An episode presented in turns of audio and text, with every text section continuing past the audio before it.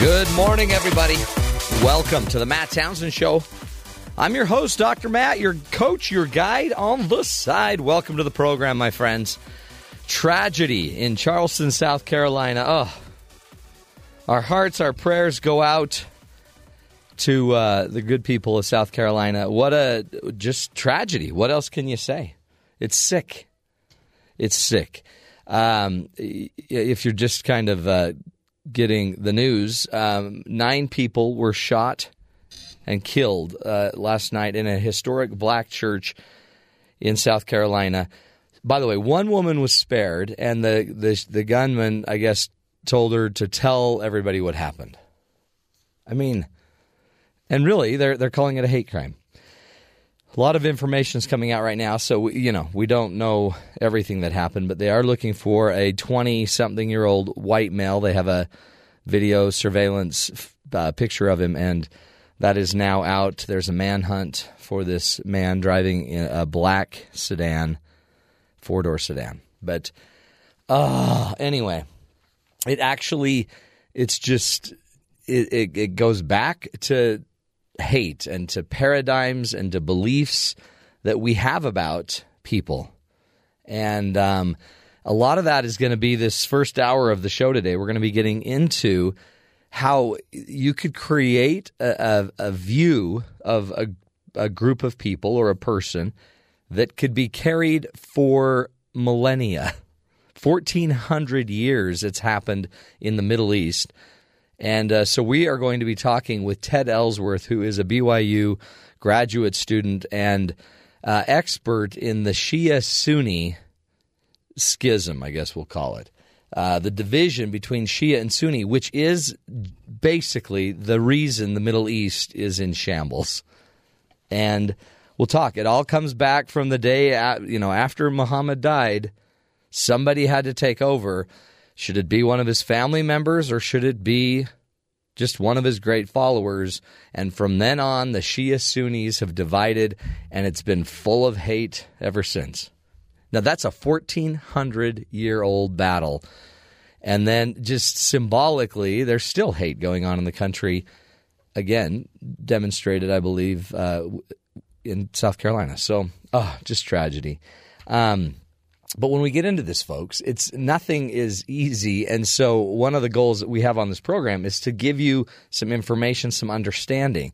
Instead of just thinking the Middle East is in chaos, for example, let's learn. Let's figure out why they're in chaos, and it might help us, you know, maybe elect better leaders that might understand things better. It might help us to, you know, not just think people are dumb, not just keep continuing beliefs that maybe aren't effective or healthy. So we'll be getting into that in a few minutes. But before we do that, we always like uh, to go to our, our great news expert, Kathy Aiken, who's going to give us the headlines. Well, Matt, as you mentioned, nine people are dead, six men and three women, and at least one injured following a shooting in a South Carolina church last night. A white male allegedly opened fire at the Emanuel AME Church. Among the victims is the church's 41 year old pastor. Before opening fire, the gunman sat with the congregation and listened to Bible study for almost an hour. We are looking for a white male, approximately 21 years old, sandy blonde hair, and he obviously is extremely dangerous. And what we are asking that if anyone in the community has information about this particular individual, that he contact law enforcement immediately. Authorities are treating this as a possible hate crime. Meanwhile, the search continues on for the two escapees from a New York prison. Officials released new time lapsed photos of the men on how they may look today with facial hair. The search has expanded after 11 days of searching in the nearby 10,000 wooded acres. Brian Williams, the NBC anchor who was suspended for exaggerating a story about the aircraft he was in while covering the war in Iraq, will not be returning to his former job. Lester Holt, who had been, has been filling in for Williams the last four months, will stay there, becoming the first black solo anchor of a weekday network nightly news. Williams will move to MSNBC. For the first time in over 40 years, McDonald's is closing more stores than it's opening this year. The world's largest hamburger chain has over 14,000 U.S. locations. McDonald's is trying to hold on to customers who are looking for a healthier alternative.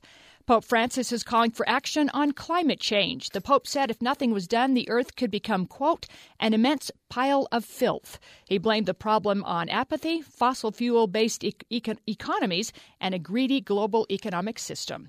And Matt, do you ever you know, forget what you had for breakfast uh, every day, day before every day? Every day. Well, according to a recent study, eating trans fats may affect your memory. The Well, research found younger men who ate high levels of trans fats didn't do so well on a memory test involving a word recall compared to those who ate lower levels. Holy so, cow. so here's what happened. The men were shown 104 cards, each had a single word on it, and they were asked whether or not the word was new or if they had already been shown the word. well, men who consumed 16 grams of trans fats recalled 12 fewer words correctly. wow. While those who ate 28 grams of trans fats per day remembered 21 less words. So, Holy cow. But either way, you're remembering right? fewer words. exactly. I that explains my entire life. That is my problem. You're eating too much margarine, Uh huh. too many snack foods. Too much uh, trans fat. So anything like anything pretty much served at a restaurant, like a fast food restaurant. Or anything too that are in baked goods that kind of make them last forever on your shelf. Those are loaded with trans fats, stuff like that. Yeah. So, So next time you forget something, then you'll think, "Wow, it must have been trans fats I ate this morning." isn't that uh, that's actually really good enough because I thought I had dementia. But apparently, it's just those, It's just those Twinkies trans- yeah. I eat every so morning. just stop that, and, and oh my uh, it will help. Where have you been, Kathy? I know. This I have these great stories, so You could have saved me so much time. I know. Like, but now I guess here's the question: What am I supposed to eat for breakfast then? You're supposed to eat. Let's see, oatmeal. Ugh. You don't like oatmeal? Love oatmeal. I think I'm oatmeal out, oatmealed out. You've had too much. yeah. It's too good for I'm- you. I've overdosed. Scrambled eggs. Love it. Don't usually have time to scramble them at 4:40. That's hard. Yeah. How But- about a good smoothie in the morning? Just throw it all in the blender. You know, Yeah, a lot of that seems like it's work. good protein. I just like More something you can pull just out of a wrapper. Wouldn't that be nice? I just want. I want the pop tarts. I want a healthy pop tart. I love a good pop tart. Why can't they make a healthy Pop Tart? Because they have to put the trans fats to make it last for 30 years in the box. Mm, trans fats. Yeah. That's kind of sad.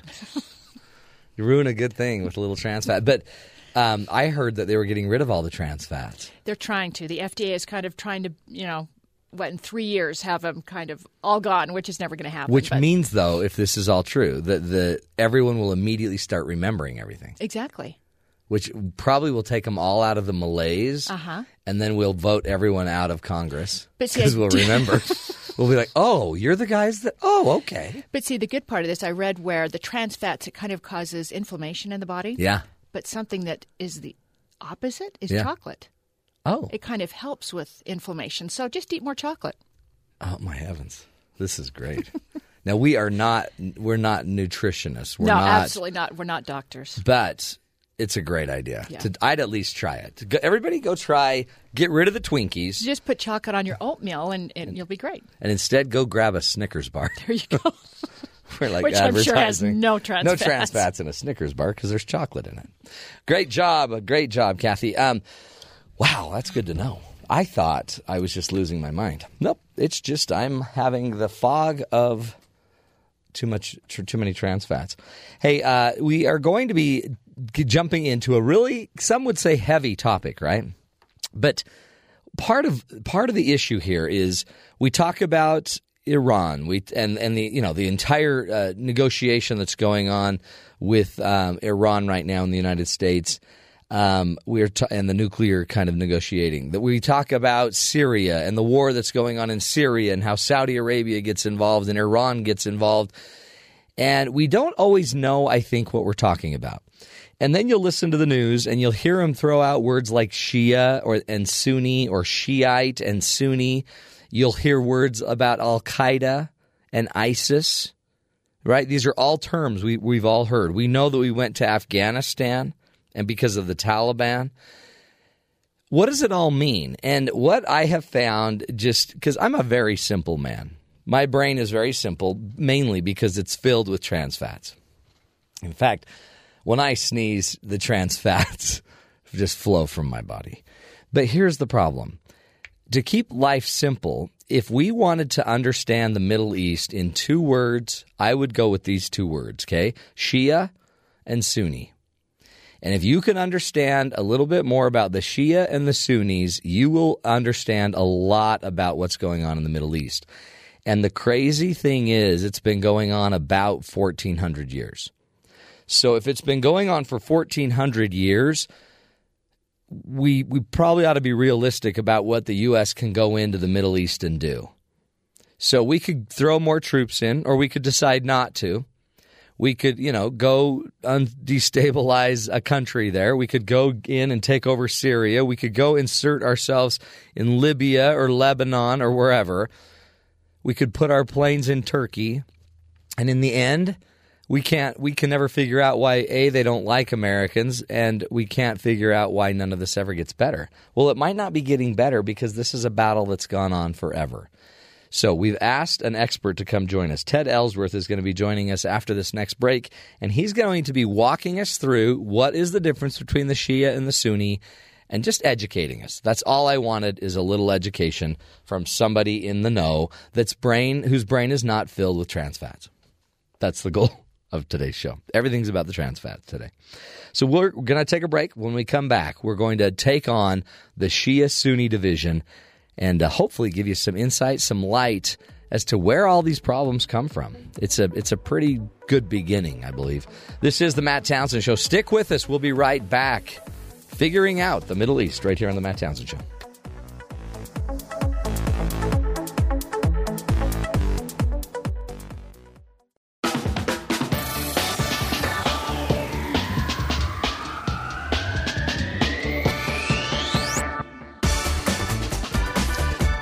Welcome back, friends, to the Matt Townsend Show. You know, uh, again, Sunni Shia. Have you heard the term? It's out there. They're, they use it on the news pretty much every night. And yet, I would say pretty much 95% of Americans, probably more than that, couldn't tell or even distinguish the difference between the Shia and the Sunni. But it's it's it's core to what's going on in the Middle East. So we have been looking all over BYU campus for somebody that could help us understand this the difference between the Shias and the Sunnis and how it is probably a major part of what's going on in the tension in the Middle East. It's about a four, I guess a 1400 year old problem. So we found Ted Ellsworth, uh, who is joining us today. He's a Middle Eastern Studies graduate student here at Brigham Young University, and you know what? Uh, he's got a lot of great insight to help us with. So Ted, thanks for being here. Yeah, thanks for having me. Did uh, you know you're a graduate student studying what? So I'm actually an undergraduate student. Okay. Uh, double majoring in Arabic and Middle Eastern studies. Are you really? Yes. Now why? it's so Um, complicated. That's hard stuff. Yeah, I I fell in love with politics in high school, and that love carried over. And on a whim and a recommendation of a friend, I decided to switch into Arabic and Did fell you in love with it. Are you going on? Are you going to go get a PhD? What are you thinking? That's the plan. So my hope is to go to University of Michigan after this Yeah. to get a master's degree in Middle Eastern studies, and then And move then on from there. Move on and check it out. So help us understand. There's Sunnis and there's Shias. Also, they call them Shiites, right? Correct. Help us understand what because this to me is the tension, right, in the Middle East is between these two. I guess are they called sects? Yeah. So it's tempting to think of the two organizations of Sunni and Shia as these homogenous groups, but they're actually quite diverse. You Yeah. have a number of different Shia organizations. You have Twelvers, Sevener Shias. Hmm. You have Zaydis, who are, you know, the product of modern day Houthis in Yemen. So you see a lot of mobility of different Sunni and Shia groups, but ultimately the rift stems from a crisis of succession in 632 CE, right following the Prophet Muhammad's death. So when Muhammad died, somebody needed to succeed him as the prophet, the leader. One group wanted wanted to kind of go in the bloodline, so it should follow the bloodline of the prophet, right? A, a cousin, and one wanted it to follow just a leader, a, a, a, a leader that was um, one of his contemporaries. Right. So there's this principle in Islam called ijtima, which means consensus. And that principle of consensus, the community gathered together and we're trying to determine who would be the most rightful successor. And that's actually one of the largest theological rifts between Sunnis and Shias. Hmm. You have Sunnis who argue that rather than a need for a continued successor to the prophet. Spiritually, there was a need for someone to guide the religious and political community, but no longer a need for the prophet. Okay. So that's where the caliph steps in. Shias differ from that equation slightly. They believe in what's called the imamate. Now, the imam is somebody who receives special authority and can receive special knowledge from God that is not accessible to everyday individuals. So the imam is a special individual directly tied to the lineage of the Prophet Muhammad, hmm. capable of interceding even on behalf of the Shia in the face of God. So the Shia basically thought the, the kind of the concept of prophet would continue through an imam. Yeah, they believe it's slightly different from a prophet, It's a but little- like a- the yeah. concept of continued Religious, religious leader leader, yeah. versus a caliph, which was Saudi, which was um, like a, a, a government that was religious, Correct. but not necessarily an imam, not run by an imam. Right. which is interesting because ISIS is trying to find found a new caliphate, Right. which is also interesting because ISIS. Oh, I guess ISIS they are Sunnis. Right. So ISIS is the product of years of what's known as a Salafi sect of Islam, and Salafi argues for a return to the basic principles of the Golden Age, those periods in between the four rightly guided caliphs, as they're called. And so it's this very regressive ideology, a return to this very basic primordial understanding based upon Hadith and the Quran that argues for very strict interpretation, a declaration of apostasy for anyone who falls outside of that realm, as well as a concept of dynamic jihad and military aggression. Wow. So here's here's the deal then. So if you think of the Middle East and just pretty much you could name any country in the Middle East and there's going to be some division of Sunni Sufi, right? It'll pro- like a like for example, Saudi Arabia would be more Sunni or yeah, Sunni. So not Sufi, sorry, Sunni and Shia, right? So Saudi Arabia is Sunni. Is that right? Yes, Um, Iran, it would be more Shia. correct. Iran and Saudi Arabia don't like each other Right. for that very reason, yeah. Well, right? and there's a lot of there's a lot of other reasons as well, but it's really compounded by that interesting relationship between a very very Sunni Islamic state and a very very Shia Islamic state. Isn't that interesting? So then you've got other countries, Iraq, and Iraq would have about 60, 65% Shia, 30, 35% or whatever um, Sunni. So that was that was destabilized in the Iraqi war. right. And I guess that was one of the issues. So, what ended up causing the destabilization? Because this seemed to, for 1,400 years, this has been going on. But it seems like it's really, I mean, it's probably had gone up and down and had problems over the years. But it seems like in the last 30 years or so, or 40, it's, it's really gotten worse. Absolutely. What's caused that? There are a couple of factors that explain why tensions are rising. The first is increasing Iranian regional influence. In the past, Iran has chosen to mainly backed off, but recently it's become more aggressive in funding foreign militias throughout the Middle East. So you have Hezbollah in mm-hmm. Lebanon. And then in Iraq, as you mentioned, you have the destabilization of the regime. Now you have Saddam Hussein, who's this Ba'athist Sunni leader, who's issuing this vigorous campaign of repression against the Shia majority in order to sustain his power.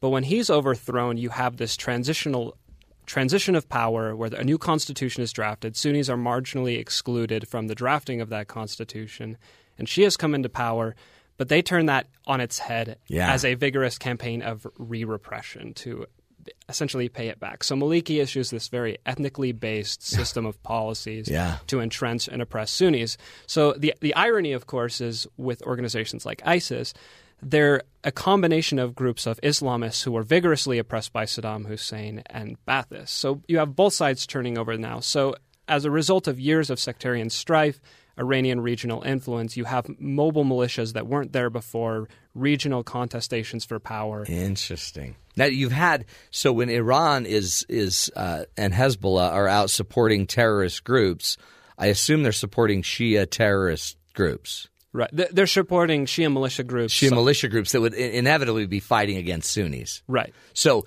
you know, so you've got and, and you need you need all of these uh, kind of uh, militias or or uh, jihadists or whatever we're call, what would we call uh, a Sunni? What's a Sunni militia group?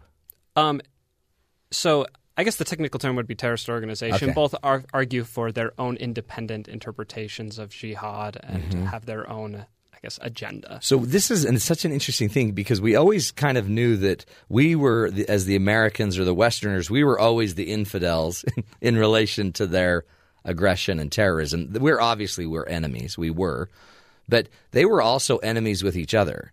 They also Sunnis think that uh, the Shias aren't quite righteous enough, and the Shias think the Sunnis aren't righteous enough. Right? Is that accurate? Yeah, absolutely. So that they're already warring with each other, and they already see each other as infidels.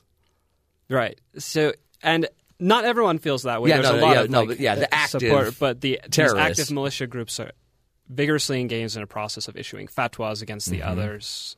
Isn't that it's such an interesting thing because when we sit there and somebody is all yeah they're Muslim and there's all this kind of anti-Muslim movement. There's very few Muslims that probably are deeply involved in all of this, right? Right, absolutely. They just they're kind of just they just believe in Muhammad.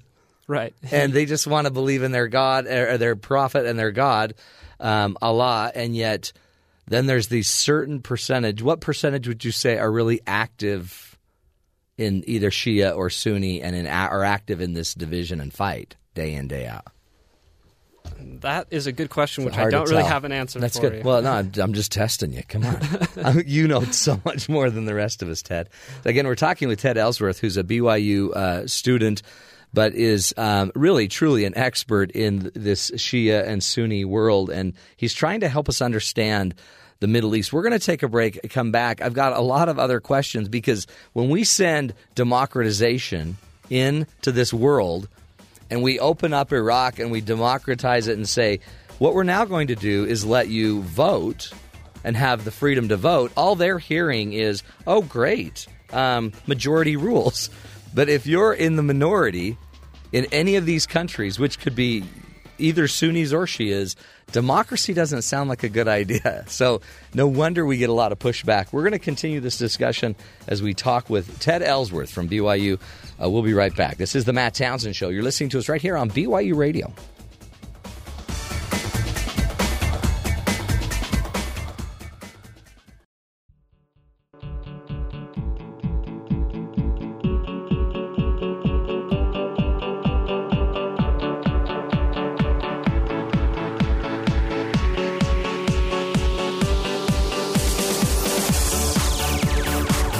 Welcome back, friends, to the Matt Townsend Show. Hey, we're taking on a really big subject today, and if you've had too many trans fats this morning, you're probably not going to remember any of this. We just learned that. If you eat too many trans fats, it impacts your memory. But uh, shake it off for a minute because we're, we are in the middle of a lesson. And again, I don't even want to pretend like I have a clue because I've just, all I've done is study and, you know, in and on, on and off for the last few years, not in depth, but Sunnis, Shias. You've heard the terms. They're two major, major, uh, um, I guess, sects of the Muslim belief system. And Sunnis and Shias are basically battling each other. Joining us today is Ted Ellsworth, a BYU uh, student, but scholar, really. And um, in fact, when we called the department of, uh, I think, Near Eastern Studies and all of these different studies or departments looking for somebody, Ted is the one they referred us to, which is pretty awesome. So, Ted, when PhD faculty are saying you got to talk to Ted, Ted's the guy that can sort out the Shia Sunni thing. That's that's quite a compliment to you. So, thanks for being here. yeah, thanks for having me. Um, in a nutshell, Sunnis basically uh, 85% of Muslim world would be would probably fall under a Sunni belief system. Now again, none of this is just a straight line. Sure. A lot of different sects, a lot of different beliefs, a lot of different which would happen in any world. The Christian world's been broken into how many churches, how many different beliefs, more liberal views, more conservative views. The same thing has happened in Islam, and um, the the eighty five percent of those of the of the Muslim world would probably affiliate with a Sunni belief system, which is kind of, if I'm getting it right, Ted, um, just let the governments. That's where the caliphs came, the caliphate came. Just kind of follow a basic government belief system that's Muslim oriented. Right. One of the biggest financiers, I'm assuming, of the Sunni world would be Saudi Arabia, because these people need money, right? And so Saudis had the money, and kind of the the is that was that is that the center of the Sunni world?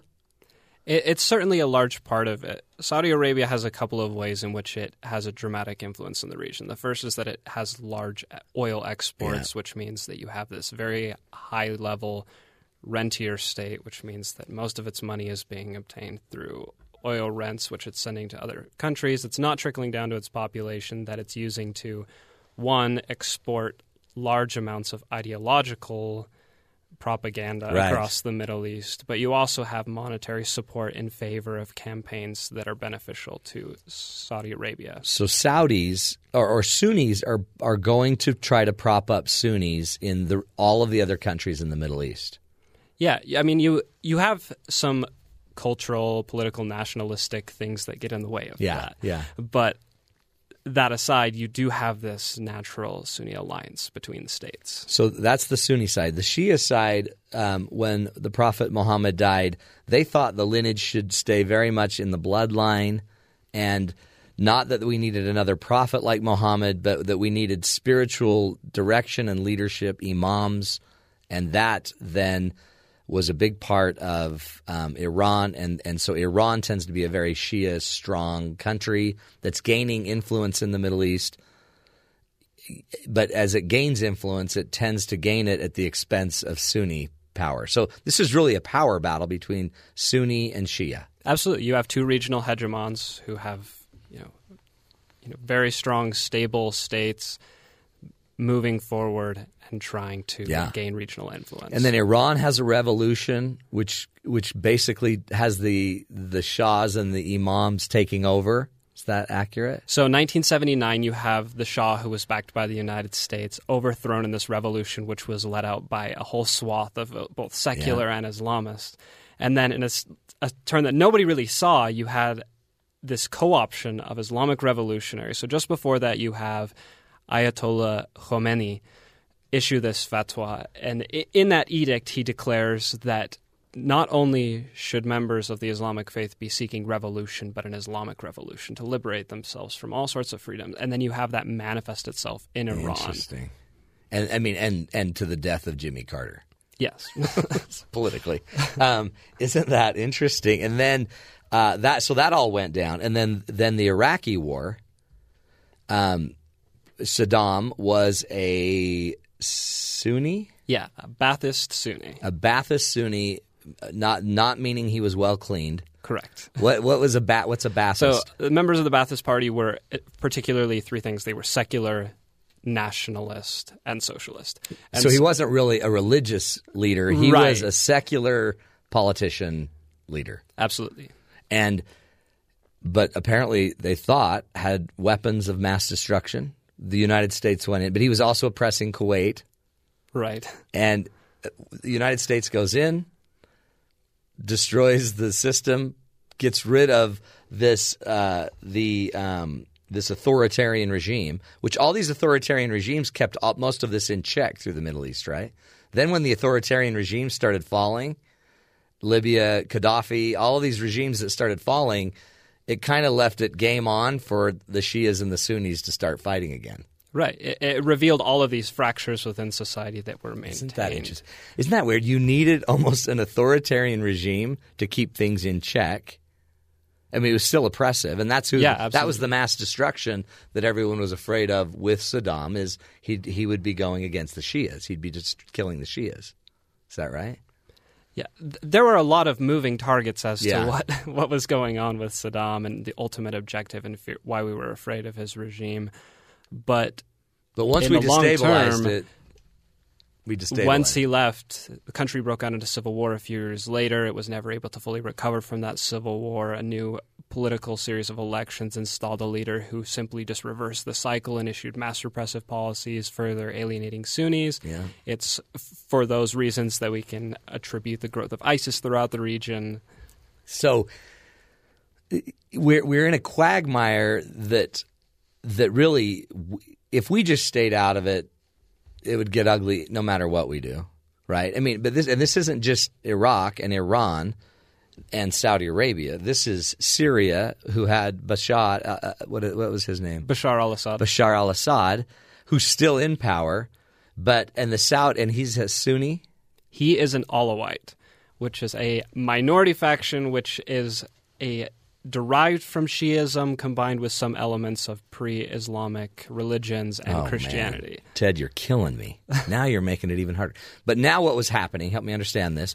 Iran now is sending their surrogates. Saudi sends their surrogates, and there's wars going on in for Syria between these two Shia Sunni powers yeah. to basically fix Syria and see who's going to end up owning Syria.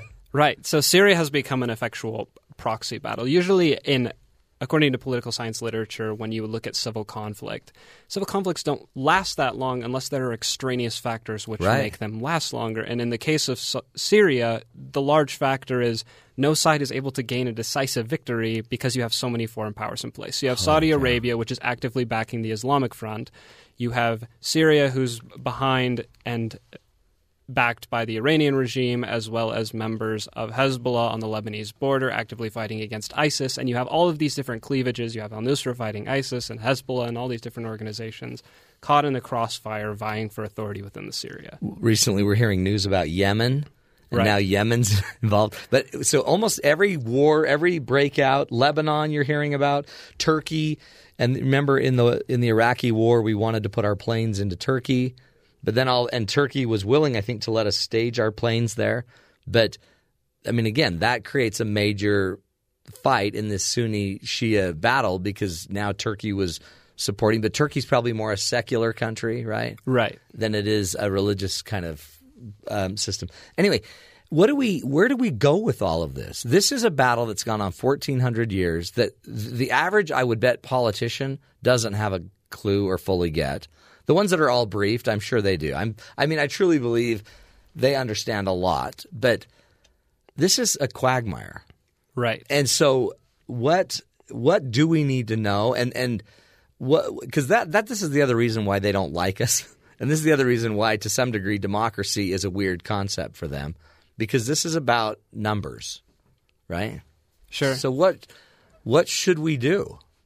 Well, I think that there are a couple of things to keep in mind when evaluating and kind of structuring policy towards the Middle East. First, it's tempting to think of American side democracy yeah. as being the the fit all for the Middle East, but that's not necessarily true. For example, if you look at Tunisia, Tunisia's had three successful democratic transitions since its yeah. up, uprisings in 2011.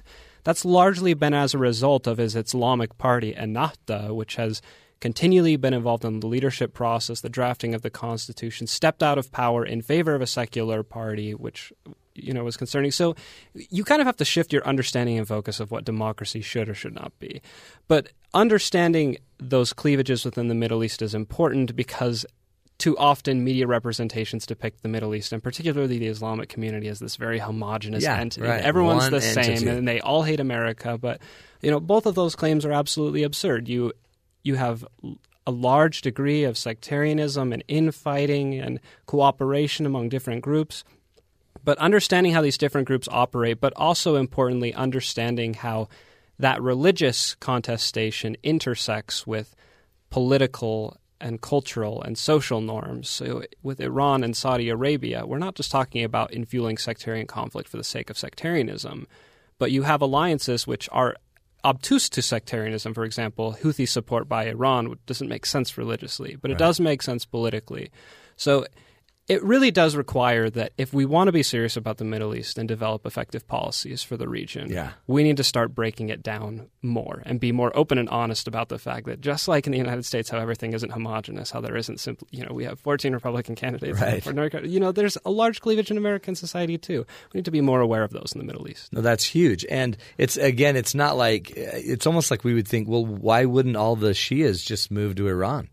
And why wouldn't all the Sufi, or uh, the Sunnis just move? But the reality is, there's whatever 15 countries in the Middle East or whatever the number is, with a disproportion, and every one of them's got a disproportionate cut of of the Shia and the Sunni. So every country has its own battle inherent eh, along with everything else going on in the country, along with just power struggles, financial struggles, all the other stuff going on. So Absolutely. it's so much more complicated. One of the things we were talking about though, and sadly, where they all unite is in hatred of Israel almost. Right? I mean again, and there are still Muslims that love Sure. that don't hate Israel, but um, where they where these the the kind of extreme terrorist sides of the of the Sunnis and the Shias do tend to align um, or ally is a- against Israel. Right. So you have kind of this pan Islamizing effect when it comes to the Arab Israeli conflict. And a lot of that is predicated upon, you know, this narrative that's spun throughout the Middle East, which has its merits of, you know, Palestinian people who have, you know, were in the land, lost a lot of the land, and you know, Yeah. continued years of conflict between the two. And it's a way of mobilizing the population. It's a common narrative that everyone can get behind. It's a way to build unity among, you know, and cooperative endeavors among states, uh, particularly within states, among religious groups. It's something that everyone can get behind. Yeah. When you when you then think of something like the Saudi prince or the Saudi king coming to America and being praised by the Bushes back in the day, Right. Or and loved and beloved, you also then could understand why Iran and the Shias and the Ayatollah would be so frustrated. Meanwhile, flip the flip the game, and now with President Obama, maybe on the verge of creating some new agreement with Iran, you now have the Saudis that won't even come to certain meetings anymore with the president. So, what's your take on the, the deal with Iran? And, and what do you sense that's going to do to this whole situation? Yeah. So the deal with Iran is really interesting because, as you said, so our relationship with Saudi Arabia was born out of a couple of things. It was born out of a recognition of mutual oil gains, Yeah. but particularly it was beneficial during the Cold War as a buffer against Soviet expansion. And so that relationship had a lot of strategic importance, but as time has evolved, that strategic necessity of having a good relationship with Saudi Arabia has decreased. Yeah. And now it's it's still a valuable ally, but its strategic necessity is diminishing. At the same time, however, now you have Iran, which for the for one of the first times in history has a moderate president, Hassan Rouhani, who is advocating for open diplomatic talks with the United States, and he's not being checked back by the supreme leader. So he's able to go in. The IAEA is going and conducting these expansions. So you, of course, Saudi Arabia is going to be freaking out because Yeah. they think Uh oh. there's this other regional power which could not only grow economically and r- remove those obstacles to economic growth, but if they have that those funds, how are they going to continue to expand their military propaganda and development throughout the Middle East? Yeah. And it's a perfect counterbalance to how Saudi Arabia has always operated. They've always been able to operate without any sort of real penalty Yeah. within the region, but now there's contestation with this nuclear Oh. deal. A nucle- uh, an open deal with Iran means a moderated, open Iran internationally. Oh my heavens! So I mean, oh, this see, this is where it gets this is where it gets crazy, right? Um, and then one more question I got to ask you is: we also though kind of need the Americans do, especially if we're not going to keep putting troops into the Middle East to fight. We need surrogates to be fighting for us. So the idea, and and Iran's willing to go do some of that fighting in certain ways, but so Saudis are willing to fight in certain ways. Um, so, in a way, we need them. We kind of need them both, don't we? Right. To fight different angles at different times and in different countries. Right. And and really, without them being involved in stabilizing this, which is almost in a weird way, it's almost like saying, let's kind of go back to authoritarian ish means to kind of restabilize. Right. I think that understanding and evaluating the international politics requires a view of pragmatism that isn't so idealized Yeah, exactly. that you know there are a lot of challenges in the Middle East that require sometimes making cooperative endeavors with people that we like and sometimes it forces us to make agreements with those that we don't. But a stable Middle East will require that active agreements are actively sought power sharing agreements are actively sought and that some recognition ought to be better paid to what Vali Nasr, who's probably the foremost expert on the Sunni Shia conflict, noted as the conflicts of the 21st century that will continue to emerge will be based upon the crucible of the Shia in Iran's arising. Interesting, man. Well, I think I think you're fascinating, Ted. I mean, to think that you're an undergrad student about to be done, that's amazing. Because you know a lot, my friend. Thank you. And so keep studying. Go get your doctorate so you can change the world and teach a million more people uh, everything you know. Uh, Ted Ellsworth is his name, um, and he's a great resource. Ted, is there is there any way? Uh, how could people contact you? Any way? I mean, uh, you probably don't want to give your email out because that would just create chaos. So, if you want to get a hold of Ted, just just come come just go talk to us on the uh, Dr. Matt show, um, and we'll get information so you can talk to Ted Ellsworth. Appreciate your help here, my friend. You you really did. You you cleared up a lot. Yeah, thank you for having me. Well done. We're going to take a break and uh, let you all, you know, go soak it all in. We'll come back to a quick coach's corner and uh, just try to understand what's really going on here. This is the Matt Townsend Show. You're listening to us right here on BYU Radio.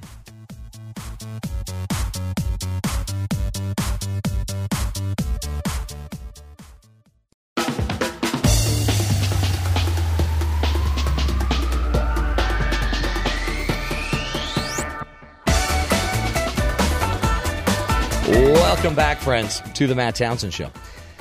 Okay, you got it. Now we fixed it, right? it's it's chaos, isn't it? It's it's chaotic, and so th- this is a really weird case where the enemy of your enemy is your friend.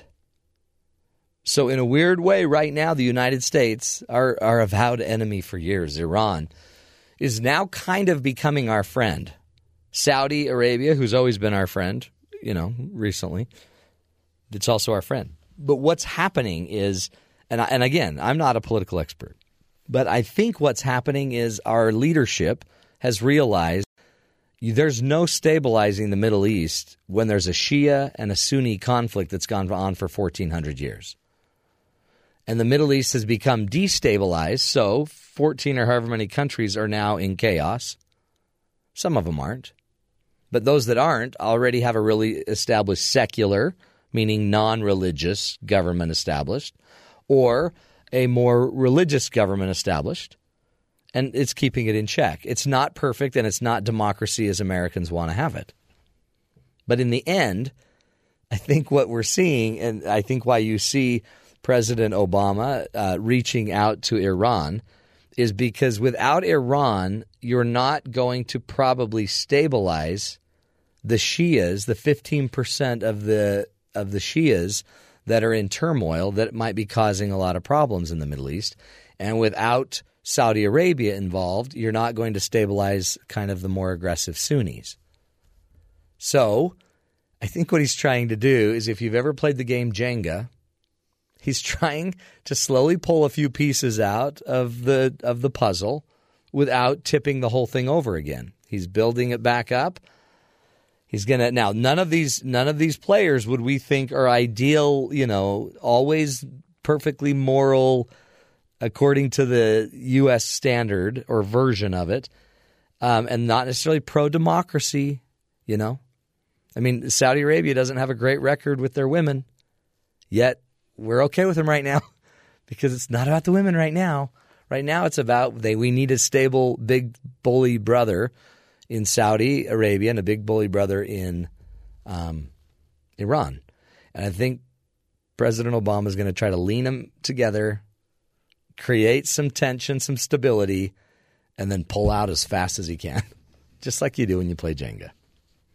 Once you get that piece out of that wood tower of little tiny, you know, little tiny, um, what do you call them, Ben? What would you call a Jenga piece? Just a little piece of wood. Once you get it pulled out, just see if it'll balance. And once it's balanced, get out of the way. Folks, it's that complicated. Now, let me just bring it home real quick. To the degree that you have a 1400 year old war, you also have very similar kind of battles and wars that might even be going on in the United States. And we may have seen in the shooting at a church a hate crime based in a prejudice, a belief, could have been religious. We don't know. We don't know the data on that. But, folks, these paradigms keep us entrenched and stuck in pain and misery. And I think we, a lot of times, we think we're doing something for our God or for something that's right. And yet we're doing it in such an ugly, vicious, maniacal, devilish way. How on earth can you feel godly? We need to question it a little bit. And it might also tell us nothing is as easy as we want it to be, and nothing is as ideal as it should be. Life is tough. Life is complicated. And uh, we're here to learn. That's just that's why we brought it to you. Hope we didn't overwhelm your mind. I mean, it's tough, I know, and it's not always something you want to talk about. But thanks for listening and learning. We'll take a break. Hour number one of the Matt Townsend Show. It's in the can. There we go. It's all done. We'll take a break. Come back next hour. More ideas. We're going to be talking about the power of fathers up next on the Matt Townsend Show.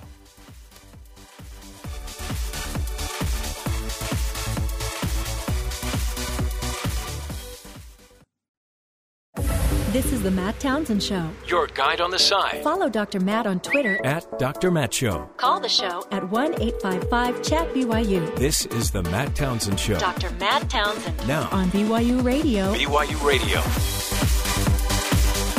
Good morning, friends. Welcome to the show. Dr. Matt here, your coach your guide on the side. You know, we try every day to bring you the topics, the ideas you need to to do better and to live a healthier, happier life.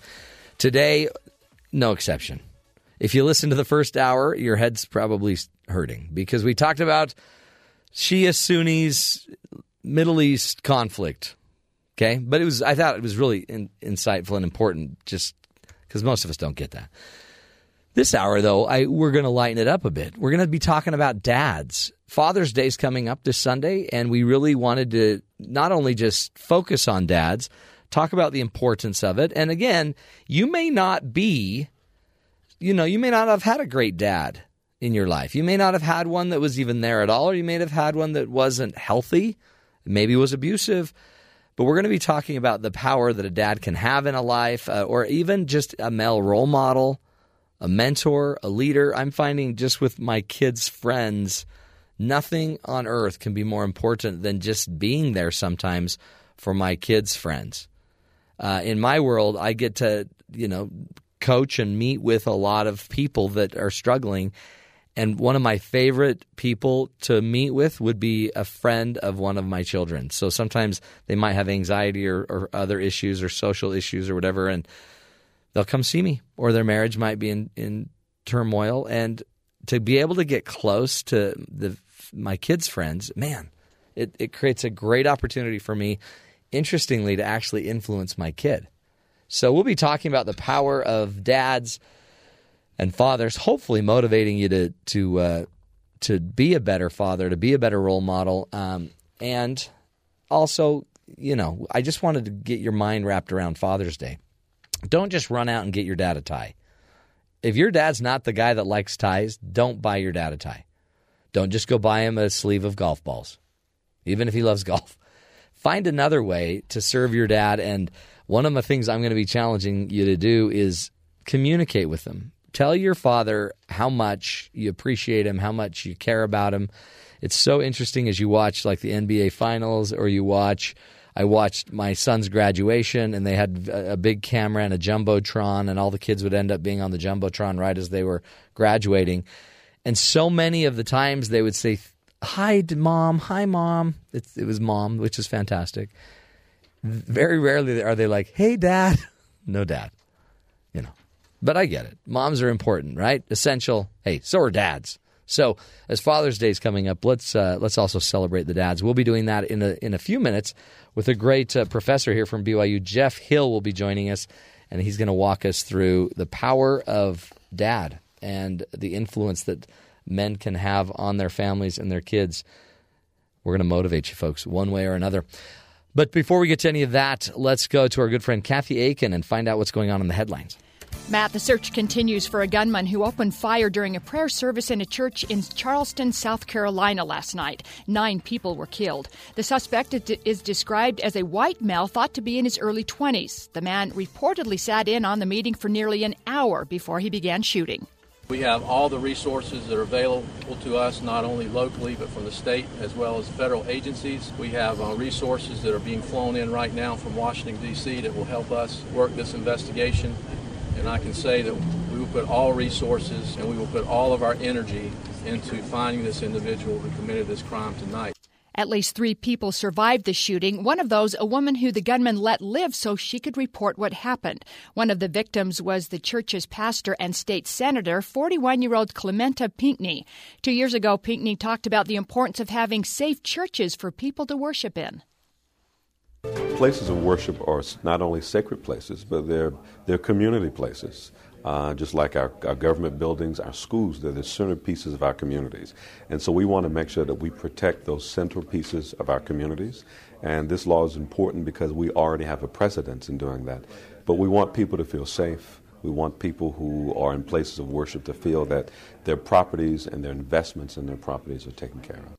The Emanuel AME Church is a historic African American church dating back to the early 1800s. South Carolina Governor Nikki Haley has asked for prayers for the victims and their families. GOP presidential candidate Jeb Bush was scheduled to visit Charleston today, but canceled the event due to last night's shooting. Pope Francis said today he's concerned uh, about climate change. The Pope urged world leaders to take decisive action to fight pollution. The Catholic leader agrees with those who say climate change is primarily man made. According to a Gallup survey, Americans have less confidence in organized religion than ever before. Back in the 80s, organized religion was number one on the list of institutions that people had confidence in. Today, church is ranked fourth behind military, small business, and the police. Former NBC anchor Brian Williams will not return to his anchor chair at NBC. Lester Holt, Williams' temporary replacement, has been named his permanent successor. Williams was suspended four months ago for exaggerating his involvement while covering a war story in Iraq. He'll have a new role now with MSNBC.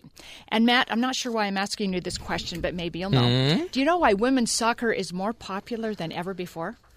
Um, no. well, according to the head of women's soccer in Brazil, it's because women are getting more beautiful and wearing makeup. Oh, brother. He said, quote, we used to dress the girls as boys so the team lacked a spirit of elegance and femininity. Now the shorts are a bit shorter and the hairstyles are more done up. You've noticed that, right? Well, for sure, but but isn't that why are they? So I mean, because how about just because they're awesome? They're awesome. I know, and they're and they're serious. I mean, really, I, I, don't know. That's sometimes though men I think like to look at a well, feminine women's athlete. Don't you think? Oh yeah. yeah. And, and, that, but you don't. You don't say that. You don't say that. No. And honestly, too, it's it's pretty dang awesome. And there's nothing more intense, I think, in sports than women's soccer, girls, women. I just think of high school girls soccer. I had no idea how intense that is. That is scary. Oh, today's game is, is, amazing. And, and Do your daughters play? No, they did till the accident. Uh, no, they did when they were young, and it was intense then. But I went and watched a, a girls' soccer game. Crazy, like brutal, and so maybe it's because they're pretty, but maybe it's just because it's finally catching on. And I'm going to bet a lot of the viewers are girls. Mm-hmm. You know what I mean? Mm-hmm. The girls are wanting to right. watch the girls. How, Absolutely, I agree. And, and Those are th- their role models. You know, girls right. in sports don't have a lot of uh-uh. female uh-uh. role models, especially at a professional kind of level. Right, right. right. I mean, Mia Hamm yeah. was the big one. Yeah. You know, a few years ago. Well, do you remember that? That's where I think it also, and that's probably why that uh, that sexist comment came in there when the U.S. won the gold and one of them threw their shirt off, yeah. and all of a sudden it's like, here we go. Here we go. But there is probably, I mean, I could see that in the rest of the world where that was probably a compliment in mm-hmm. Brazil. Mm-hmm. You know what I mean? That's, it's about how Different beautiful these women are. Right. Culturally, Right. that makes sense to say, but Right. But there's such great athletes today, and, and it, it, it's nice that there's more women for these young girls Yeah. to look up to because there's several for the men. I mean, Well, come on, they're all over the place. a lot of these girls are playing sports that then they never can really go pro unless you're going to be a beach volleyball player. Right. They don't have pro volleyball. Very few women's that, pro sports. That has yeah that attracts people. Right, Yeah, exactly. women need more role models. but you they? say the women's beach, beach volleyball. Yeah. You know how they're dressed. and- exactly. yeah. So in a weird maybe that Very in a, maybe that's how this that's just sad. Yeah. That's the only way we supposedly could attract, I guess, male viewers to watch volleyball. That's true. That's pathetic. That's isn't true. It? It's true. No, it's, it's it's also good because you're And an I think that's why gymnastics is popular. Uh-huh. You know, it is. It's a more feminine sport. That's sad. Mm-hmm. It is. Because we don't, I don't sit there and do women go watch NBA because the good looking guys?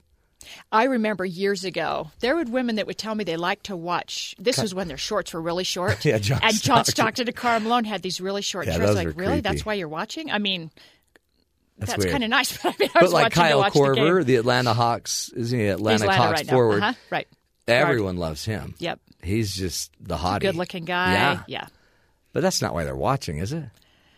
That's Not so me. weird. It's Not weird. Me. I've I mean, never, obviously, I think there's women that watch it for that, and men watch women who are feminine. It's just that's the But I guess is. that's true too in tennis. It's true uh, in race driving. What's her name? Oh, I just went Danica blank. Patrick. Danica Patrick. Thank you. Yes. She's getting all these commercials, all this ad revenue Right. because she's And if pretty, she was she's not a great driver. unattractive and a Yeah. bigger woman, it would be a different story. right. That's just how it is. Holy cow! Yeah, But you don't say that. I, I guess mean- I guess we haven't come as far as we thought we had. I mean, Thank you. You're right. we need to keep progressing. we need to progress. But boy, and we need to not say that. That's just yeah. You know, women's soccer's taking off because they're more beautiful and they wear makeup. Holy cow! You know, nothing's worse than going out running with makeup. Believe me. Oh, believe me. and then you come home and it's clogged your pores, and you're trying to get it off. It's like, yeah, why did I, I, do that? do TV once a week and I wear makeup. I'm admitting it. And honestly, I like it because I look a lot better with makeup on.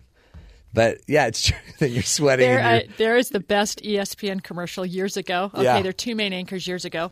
It shows them in the uh, the dressing room, and they're talking about this. Oh, did you see that hockey game What a last night? And what it was just What a brutal, check. and Yeah. you know. And then all of a sudden, at the end, they go, "By the way, your foundation is really looking good. It is one of my all time It favorites." is. And they're talking about these manly things while they're putting on their foundation. That it was is just so didn't good. look real good. Man, it's pathetic. Yeah. What kind of makeup do you wear? Uh, Mac. I love Mac. Mac is great. Very good. That is, I think, what most television you know people wear. so funny? I, if I were a man, I'd say, you know, I don't even know. It's just in a little round container. You should have said My that. wife yeah, you it. probably know that the, the color, right? What's Yeah. the color? It's a number. I can't remember. Like it's NC it's- something. Yeah, NC. I don't remember. Like Yeah. thirty something. It's on the back of it. I'll remember that for I'm not gonna see. That's a data point I won't know until I turn my little makeup over. Isn't that pathetic? No, it's you don't wear ah. blush, do you? No. Okay, good. Just the I- foundation. Just the, just that. Yeah. I And don't when even. you start wearing eyeliner, I'm going to get really concerned. I don't even powder. Ben's over here like this guy's weird. This guy's so weird. You can't have a shiny forehead. No, you don't want to shine on TV. Well done, Kathy. Thanks for outing me and my makeup. Uh, we're going to take a break. When we come back, Jeff Hill, a BYU professor, uh, is going to be working with us. He's he's from the School of Family Life at Brigham Young University. He's going to be teaching us about the importance of fathers. Folks, they make a huge difference. And a lot of times we marginalize men and just like we marginalize women in their soccer game, sometimes we marginalize men in their role as being a father.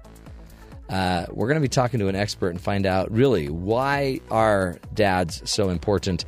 A little tribute for upcoming Father's Day, also to get your mind thinking about what you should be getting your father for Father's Day. This is the Matt Townsend Show. Stick with us. We'll be right back after the break.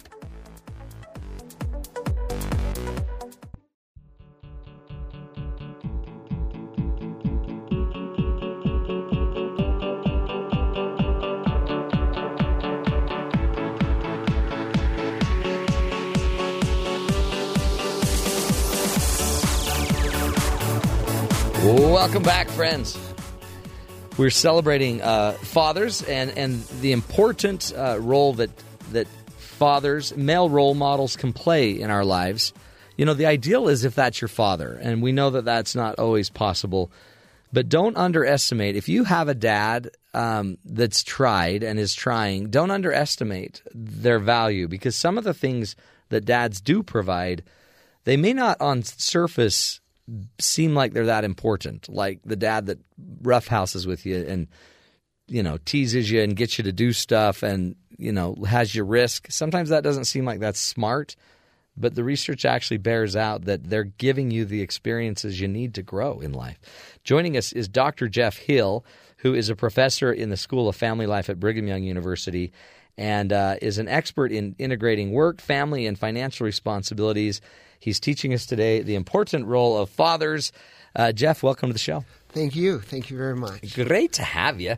Um, so, teach us more. What, what else? What else are the are the things we're getting from our dads or the men in our lives or that we should be getting?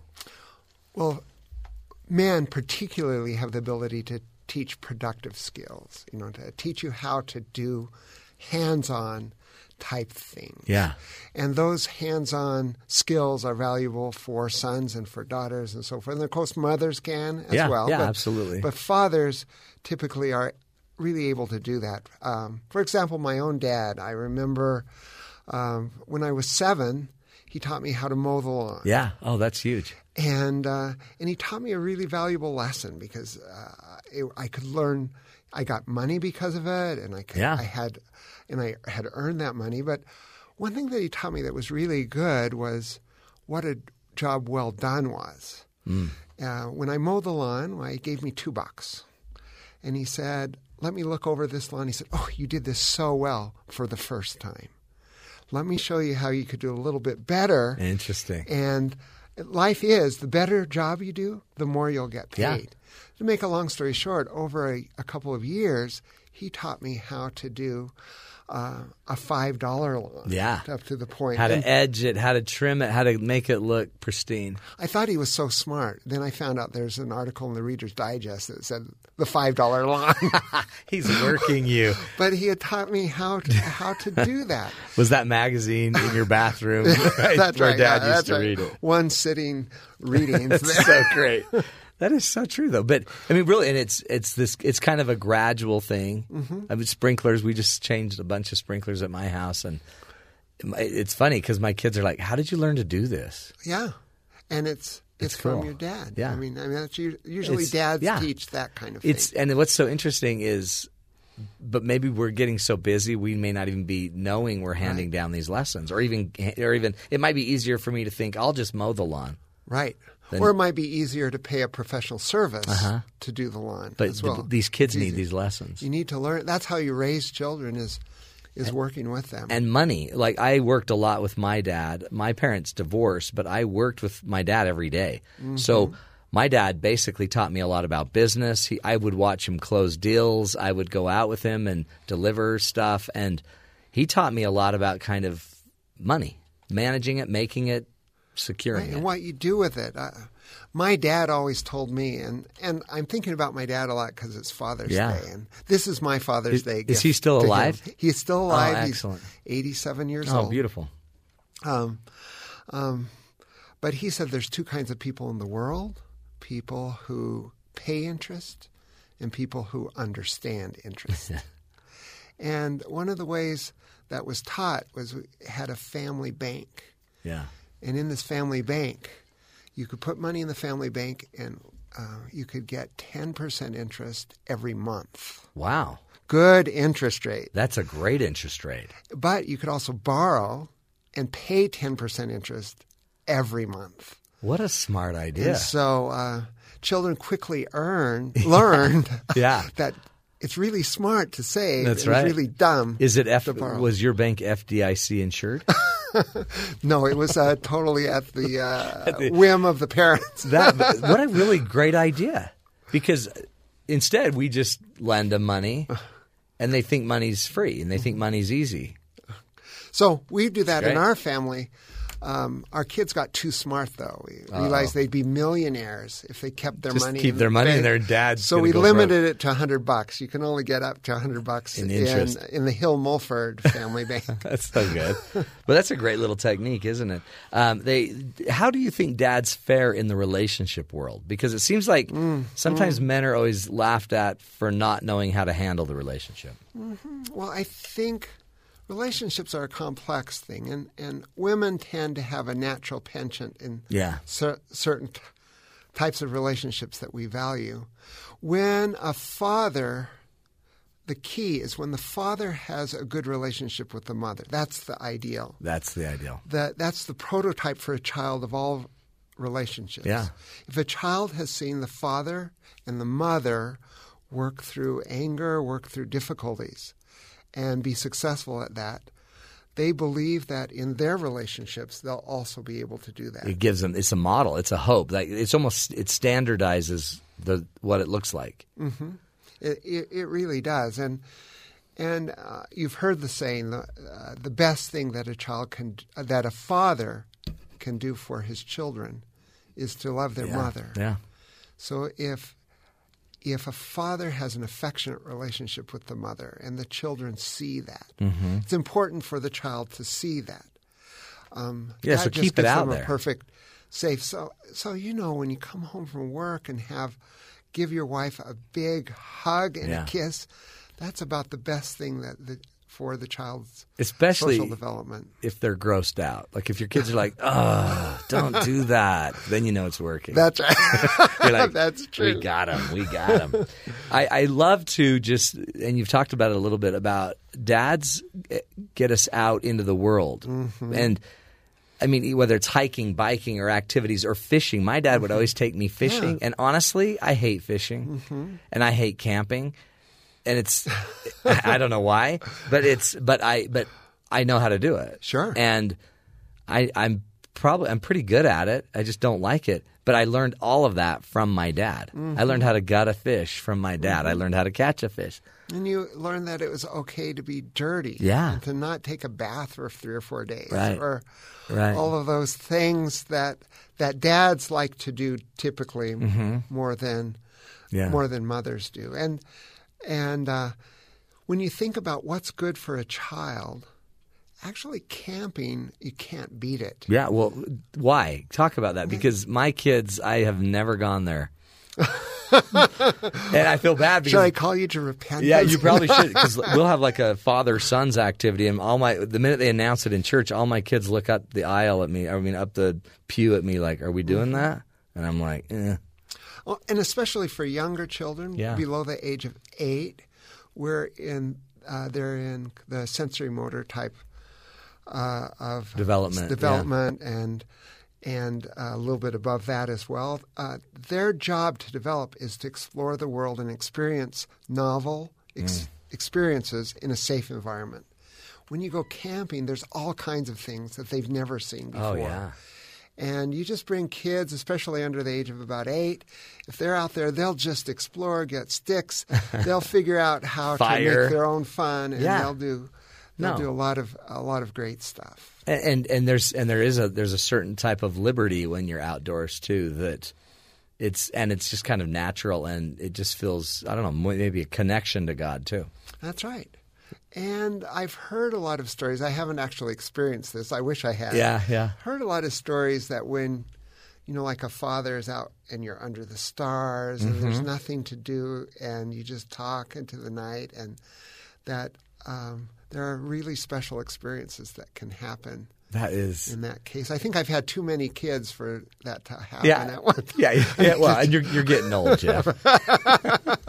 you fall asleep at nine now, don't you? That's right. Before the stars even come out. It's so um, it's such an interesting thing too because uh, there's there's a need I think for boys and, and girls. I've learned that um, almost so when I would work and counsel young women, for example, about uh, if they're too promiscuous, if they're getting in trouble, if they were doing things that they didn't feel good about. Mm-hmm. I'd always, I just always ask about their family life, and a mm-hmm. lot of times I saw there was a breakdown with their mm-hmm. father, a father that wasn't present, a father that wasn't there, and it's it seems like dads are important to sons because it's a role model, but Sure. it seems like they may even a way, in a way be more important to a daughter because it almost sets up her relation to her spouse, Right. her God. You know, a lot of male type So of important. hierarchies or archetypes. The research shows that uh, protective factor uh, that protects you against uh, early sexual activity is having a positive, affectionate, appropriate relationship with your father. That when you, when daughters feel comfortable with their fathers, and when they've had the role model that that uh, this intimacy is for a husband and wife, Yeah.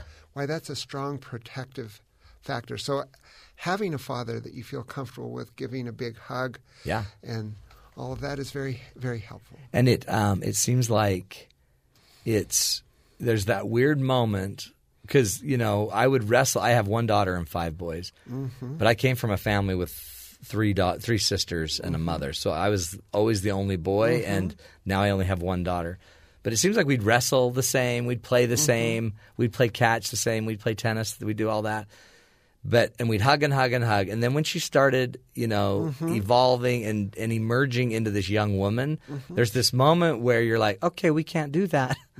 We're just gonna a little hug kiss and there's it almost seems like that's a it's a pivotal moment in these so we've got to find a way to kind of bridge that gap Sure, stay sure. loving and in I and, and just make it appropriate yeah that's right. That's, very true. Oh, but it, but it's so huge when I hear about it. As we think about it, Jeff, with our um, uh, with our God, how do you? Dads could play a really important role That's- in in morality and just in belief systems. it's a, with re, with uh, morality and belief systems and belief in God. Having a father who's not hypocritical, that actually walks the walk, talks the talk, related to moral things. Having a father that you know tells the truth. Yeah, Having a father who tries to be kind and loving in the attributes that are are taught in that spiritual sense yeah, um, someone who's truly that way really goes a long way to instilling that same set of values in their children. which is big because we're seeing that more and more youth are pulling away from church and religion today. They we just did a news story about how they believe less in it. It's now the fourth institution they trust. Mm-hmm. It's dropping in hierarchy, and and yet some of that too. The research is showing they just even the, it's because parents are kind of fading from that as well. So if you want to raise a family in a belief system or a church or, or whatever, you, as dads, we need to we need to own it. We need to believe it, live it, not just talk it, but actually have a relationship I've God. often said that uh, for a father, you should be the kind of person you want your child to become. Hmm. And then be around them enough for it to rub off. And example is the best teacher. Yeah, yeah, that's so powerful. And um, what what as we're thinking about Father's Day, you know, gifts aside, what what could we do for our dads that would matter? I think the most important thing is to specifically express appreciation. Um, I got a letter once from one of my children where just they- they just listed several specific things Yeah. that they loved and appreciated about me. Um, I have kind of an adage that says STP, that when you share something that's specific, true, and positive, you just really build someone up. And that's, I guess, that's what the advice I would give to people for Father's Day, and not just for Father's Day, but always. Yeah, Uh, to look for our fathers and share things that are specific, true, and positive about them. and there's no harm to that. Even if they weren't perfect in 50 ways, you could still find the one where they were pretty awesome. That's an right. STP. That's exactly right. Ah, Dr. Jeff Hill, you did it again. Happy Father's Day to you Thank you. and to Thank your you very much. dad. Thank you. What's his name? Edward. Edward. He's a What a great man. What a great man. And Edward, you've got a great son here. You did it. You did it, my friend. Well, Jeff Hill, thank you again. Uh, he's a professor here at BYU. You can find him if you go to the School of Family Life at Brigham Young University. He's uh, he really is a true resource for all of us on our families and our marriages. He's also just a great guy, which is so awesome. We'll take a break, my friends. Come back and uh, wrap up uh, this first or the second hour of the Matt Townsend Show. Thanks for being with us. Dads matter. Hope you felt the power of it. We'll take a break. We'll be right back.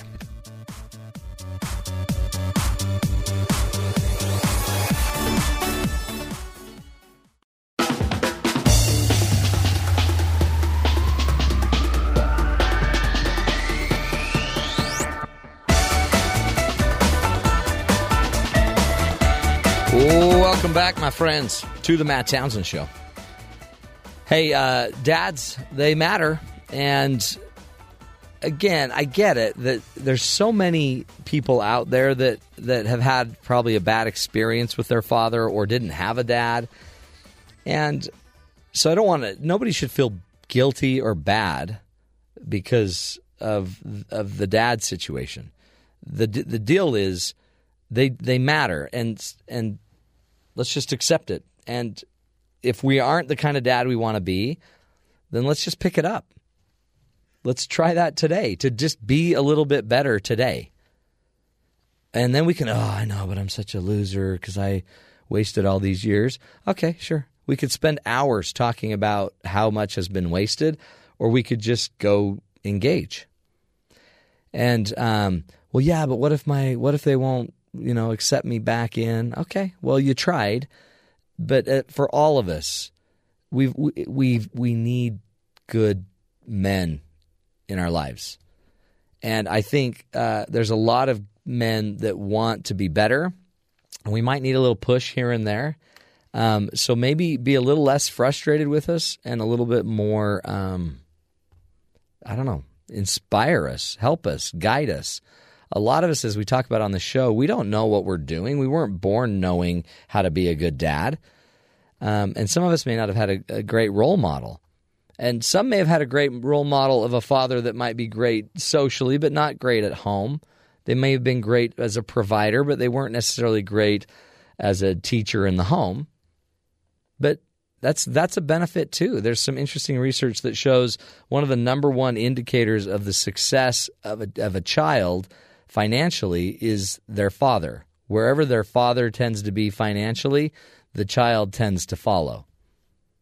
So, just financially, dads influence your kids. I'll never forget. Uh, my, my, dad always. Uh, I got to see him. I got to see him work. I got to see him day in and day out. Uh, I got to see how hard he would work. I got to see his creativity, which was really important because I kind of feel like a lot of my creativity has come from him. And yet he was more of an artist, and he was a designer and a, and a photographer and a and a, a sculptor even and an artist. And my I don't have any of those skills per se, but I get to be creative every day. And I saw how he kind of created a job atmosphere where he could was allowed to be creative yet still could make money and I saw how he created a lifestyle kind of business that would allow him to go have the lifestyle he wants. And amazingly, I've created a lot of the same things. And we're very different. And my dad wasn't even in the home. In fact, I'll never forget the one of the great decisive days of parenting uh, when my parents had divorced. My mom uh, was taking care of us, and my dad took us for Easter. And I brought home, I brought home two ducks little duck chicks, ducklings. And um, oh my heck, big mistake by my dad. I brought home these ducks, and when my mom saw them, she's like, "What the heck?" And I'm like, "Yeah, it's Butch Cassidy in Sundance." And I played with my ducks every day until I realized what the term "dead duck" means, and um, my mom had to take the ducks away because they were too big of a mess. But you know what was interesting about it? I'll never forget it. My dad's the one that gave it to me. My mom may have thought my dad was crazy, but in the end, it was a risk move, but it was also a good move for me because it did teach me how to take care of an animal for about a month. Dads are important, folks, and remember that. And if you're a dad out there, let's pick it up. Just try to be a little bit better. What's the most important thing you can do today to be the kind of dad you'd like to be? And you don't always have to, oh, I just don't want to be like my dad or I don't want to do this Don't think about what you don't want to do. Think about what you do do. Think about where you do offer some interesting insight. What skills can you teach your kids? How can you help them manage their money better? How can you help them risk and face the world a little bit stronger? How can you enhance the relationships with your home life, your family, your marriage? How can you help them explore the world? Very, very important stuff. And again, you can't replace a dad. Um, you can you can put other people that can fulfill certain roles, but there's something powerful when it's your blood and they're there for you. Um, so be be reaching out to your dads and and take the advice of Dr. Hill. Just go be very specific. Tell your dad what you love about him, what, how they changed your life. Tell him something that's very true and positive. Find the one thing at least, and let your dad know what it is. That's it. Have a great Father's Day. We'll take a break, come back, more insights, more ideas right here on The Matt Townsend Show.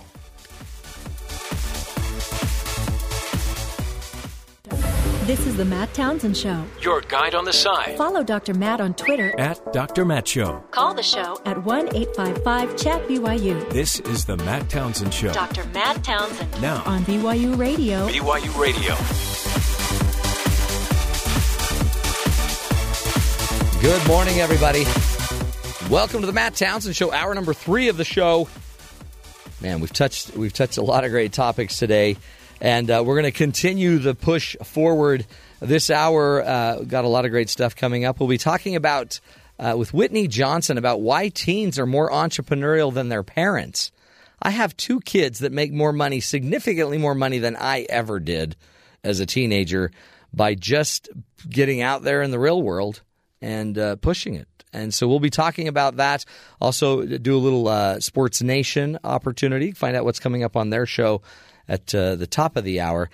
But uh, we somehow we just got to talk about what's going on in Charleston, South Carolina. Tragedy a church shooting, and I know uh, Kathy will be getting into it into the news. It's just sad. Nine people killed. Um, uh, because of a, it's a hate crime, is what they're calling it. But a, a white twenty-something-year-old male uh, entered into this church, sat for an hour, listened to their Bible study, and then opened up fire at the Emanuel African Methodist Church, which is a historic church. Martin Luther King um, had, uh, I guess, passed through, um, and it's just again so symbolic of the conversations we need to be having in our community today. Not not easy, not ideal, but. Uh, again, I think the country should be mourning on this one because lives, nine innocent lives, incredible dads. Uh, three men died, I believe. Six women died. One person was then left and told, you know, they they weren't killed, and they said, "I want you to tell everybody." The the the shooter told this woman, "I want you to let everyone know what happened." Anyway, tragedy happening there, and again, you can't. It's part of us, folks. Part of our country. It's just. It's not just Charleston. This is America, and nine innocent people in prayer shot down um, by one man. Our prayers are going out to those, the families in uh, Charleston, South Carolina. Let's now uh, shoot it over to Kathy Aiken and uh, find out what's going on in the rest of the country. Well, Matt, the FBI has identified the man who opened fire during a prayer service in South Carolina last night. 21 year old Dylann Roof of Lexington, South Carolina, is the suspect in the shooting that killed nine people. Roof's uncle, who recognized his nephew in a photo released by police, said Roof's, Roof re- received a 45 caliber pistol as a birthday gift in April. Here's Police Chief Greg Mullen. This is a tragedy that no community should have to experience. It is senseless. It is unfathomable that somebody in today's society would walk into a church when people are having a prayer meeting and take their lives. And I can assure you that we are going to do everything in our power to find this individual, to lock him up, and to make sure that he does not hurt anyone else. Roof is believed to be the only shooter in the crime. One of the victims was the church's pastor. Meanwhile, the search continues on for the two escapees from a New York prison. Officials released new time lapsed photos of the men on how they may look today with facial hair. The search has expanded after 11 days of searching in the nearby 10,000 wooded acres. Brian Williams, the NBC anchor who was suspended for exaggerating a story about the aircraft he was on while covering the war in Iraq, will not be returning to his former job. Lester Holt, who had been filling in for Williams for the past four months, will stay there, becoming the first black solo anchor of a weekday network nightly news. Williams will reportedly do work now at MSNBC. For the first time in over 40 years, McDonald's is closing more stores than it's opening this year. The world's largest hamburger chain has over 14 15,000 U.S. locations. McDonald's is trying to hold on to customers who are looking for healthier alternatives. Pope Francis is calling for action on climate change. The Pope said if nothing was done, the earth would become, quote, an immense pile of filth. He said climate change is a global problem with grave implications and blames the problem on fossil fuels and human activity. And Matt, here's a question for you Who's on the $10 bill? um, holy cow. No He's idea. not a U.S. president. He was the first ever U.S. Secretary of the Treasury. That helps, right? um, no. Alexander Hamilton. I, I was going to say Hamilton. I thought Hamilton was a president. He was not Never. a U.S. president. The first U.S. Secretary of Treasury. Aren't they booting him? He is getting booted for a woman. You got to love Excellent. that. Yeah. Which woman? Well, we don't know that yet. So it's supposed to I come say out. Kathy Aiken. And no, you have to be dead. So hopefully, I won't be dead. Okay. But it's coming out in the year 2020, Okay. and it's to commemorate the 100th anniversary of the women's right to vote. Excellent. Yeah. Hillary Clinton. You have to be dead. Oh, yeah. That's the rule. Hmm. Yeah. So That's a big rule. Who was the last woman on a U.S. paper currency? Paper currency. This was back in the late 1800s. Give you a little key, uh, uh, mm, no idea. Oh, I would say Martha Washington. Very good. It was Martha Washington. Yes. So even though the current um, U.S. Secretary of Treasury ha- is going to, you know, make the final decision, Yeah. he's letting the public vote. Vote. You know, vote. So who are we going to vote for? So here Who- it is. who are the nominees? Well, the person should be iconic Uh-huh. and have made a significant contribution to or impact Yeah. on protecting the freedoms of our nation. Okay. So that's just it. Yeah. Yeah. They haven't really put names out there. They're just asking for ideas. So here are a few. Yep. Eleanor Roosevelt, Mm-hmm. Harriet Tubman, Yeah. Let's see, civil rights activist Rosa Parks, and great. Wilma Mankiller. I've never heard of her. She was the first female chief of the Cherokee Nation. Interesting. Yeah, so lots of great women out there. Um, wow. This is a big decision. It is a big decision because I'm sure that will be on there for a long, long time. Well, and then it's going to make you start thinking, why Ben Franklin? Isn't he Mm-hmm. on the hundred dollar bill or something? Who's on the hundred? I don't. I don't have enough money. yeah, I was going to say I I rarely have $100 bills. because we need more women on the money. Yes, we do. We had Susan B. Anthony coins. Right. You know, and that one didn't really, that's No. a tough one. That one really didn't catch on. It didn't catch on. But, you know, as soon as they make the announcement, everybody's going to say, well, why not her? Why not Yeah. her? So It's gonna would be a tough battle. decision. Yeah, there's lots, lots of great women. That that really is a, you know, it's it seems like Tubman would be great. Yes. Rosa Parks, Parks would be great. Eleanor Roosevelt would The be great. $10 Yeah, there's bill. lots of them. Yeah, it's hard because, like I say, they have to be they have to be deceased. Yeah, that that's a big deal. Yeah, well, that's, that's actually biggie. really good because you don't want people, you know, uh, Pelosi positioning to get on the ten dollar bill. And Though I'm sure politically, she probably will. politically, that people would want to do that. Let's let's try that. Yeah. Sarah Palin. Should be me. Yeah, no, that wouldn't go over well. Yeah. Yeah, but see, if so this if we go here, then we're going to have to go Rushmore and add a female onto Mount Rushmore. Is there room? I've never been there. I haven't either. I'm not sure there's room. Maybe we just you know make room. We could do that in your next summer vacation. Just take your hammer, I don't wanna start and a chisel, fight, you know, but and yeah. get on up there and That would be that. That's away. great. That's interesting. What do you think um, about? It's interesting. Brian Williams, mm-hmm. Lester Holt. How cool is that? I like Lester. I like Lester a lot. I really like him. Um, you know, when you just start when you start exaggerating stories, and you also had the one in the Hurricane Katrina, you know, Yeah. saying that saw a body floating down. I mean, you just that just shoots your credibility, and Yeah. that, it's never good when Well, you're in the news. But the, the the sad thing is, so he's apparently not good enough for NBC. right. But he's good enough for MSNBC, which nobody where they watches. already struggling in the ratings anyway. And Maybe like, maybe "Eh." they'll think, hey, he'll he'll boost But our I, I used You to never know. love Brian Williams, but he really is kind of more of an entertainer news guy. You know what I mean? He's he's he's a funny guy. He was the guy that would go on all the shows and make everybody they all the late night Mm-hmm. Shows late loved night shows, him, right. and he'd slow jam the news and everything. But he's an entertainer. It's kind of like okay, Yeah, that's a tough one to overcome, though. When you Yeah. all these things start coming out, it's like, ah, Yeah, that's not good. Well, except then you have, you know, survivor contestants that eventually make it on Fox News. Who's that? Um, the woman whose whose husband's the quarterback. Hasselbeck. Oh, Hasselbeck, Elisabeth Hasselbeck. so wasn't she a she was survivor? on Survivor. She was on Survivor, I think. I've never seen one episode so, of Survivor, So this so whole idea know. of journalism is so skewed anyway. I don't know. It's just weird to me. So we can bring on a Survivor contestant that seems like a real journalist now. I think she's more of an. I think she's more of an analyst. I she's well, she's I'm a morning commentator. Right, yeah, she's she's a morning show Right, commentator. Right, right. Mm-hmm. So it's a different, I guess, level of journalism. And I'm not trying to, you know, be negative about any of them. It's just, but then you've got a real journalist that's kind of that. Even though he lied, has done some other stuff that's Mm-hmm. pretty impressive. Still, he's gone to Iraq. He's done all this reporting, and then meanwhile, you know. Some of it's not true. Some of it's not true. So send them to MSNBC. That's a well, then MSNBC always gets beat up anyway because of Sharpton show. And anyway, and their numbers aren't. this real is good. what's happening to this is what's happening to the media world.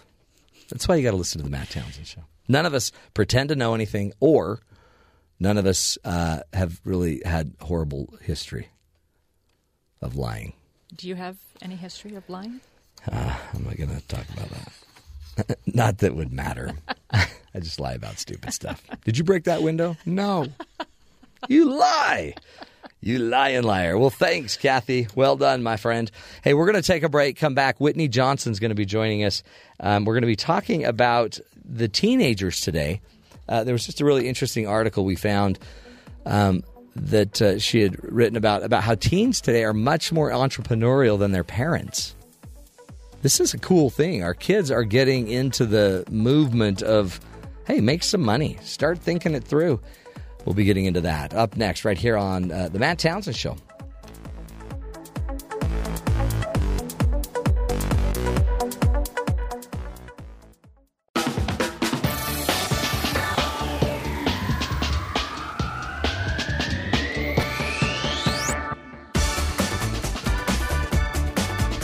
Welcome back, friends, to the Matt Townsend Show.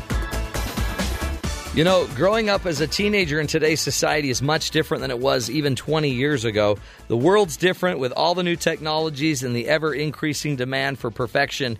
You know, one more reason that today's teams uh, seem to be pursuing their dreams and, and actually having some success with it at a much younger age than even their parents did. So, why is this? We wanted to find out uh, what's really going on. Why are these teens so uh, entrepreneurial and uh, and having such success? We're going to an expert on it. Whitney Johnson is joining us. Whitney is an investor, a speaker, a published author. She's the founder and managing director of Springboard Fund and is the author of two books, Dare, Dream, Do, published in 2012, and the upcoming book, uh, Disrupt Yourself Putting the Power of Disruptive Innovation to Work, which should be out in October of this year. Whitney Johnson, welcome to the show, my friend. Thank you. I'm delighted to be here. Great to have you.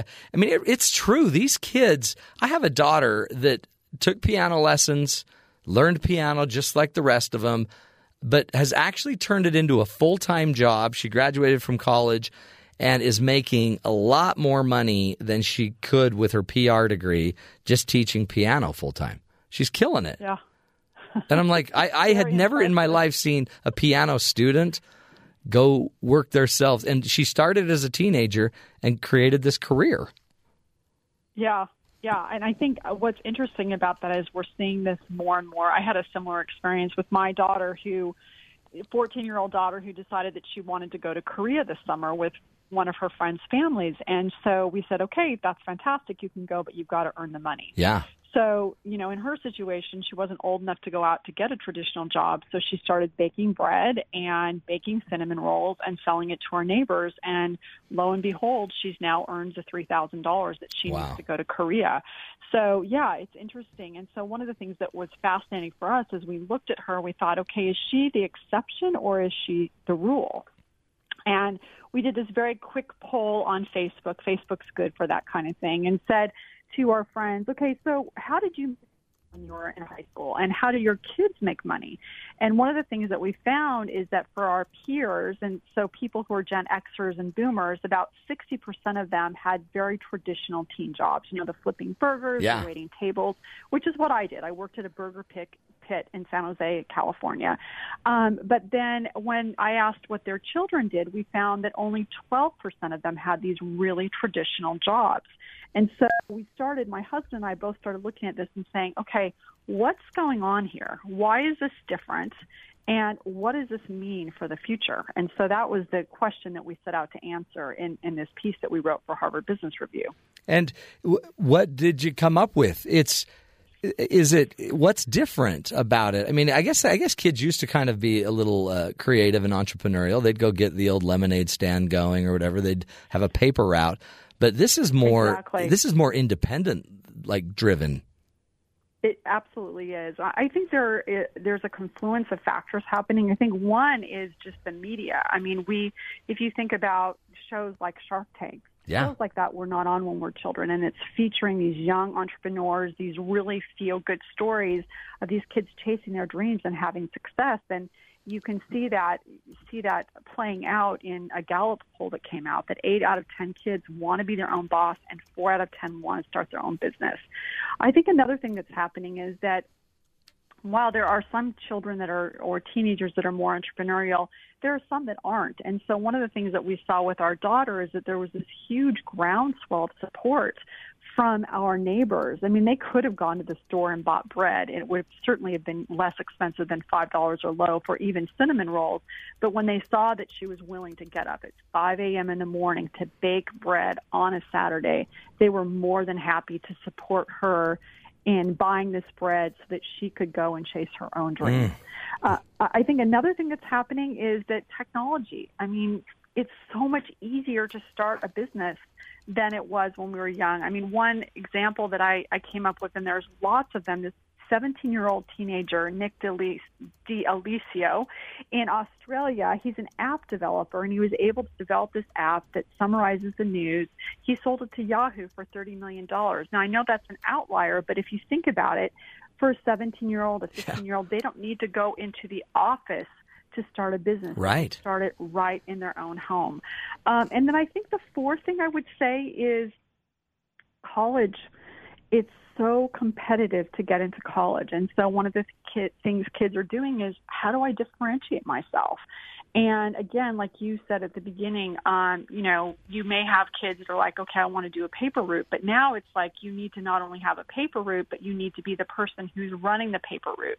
And it's Right. not enough to contribute to the school newspaper. Maybe you should just start a newspaper online and see if you can make money off of it. And so kids are really looking at ways to make themselves much more competitive um, in, in terms of getting into college. It's an So- entire paradigm shift, isn't it? That Yes, that it's- absolutely. and it's more individualistic. It's it's it's like I don't necessarily need to go to college. We used to have the hoops we had to dr- jump through and get the MBA before we could ever be a business success. We believed, and then it seems like people.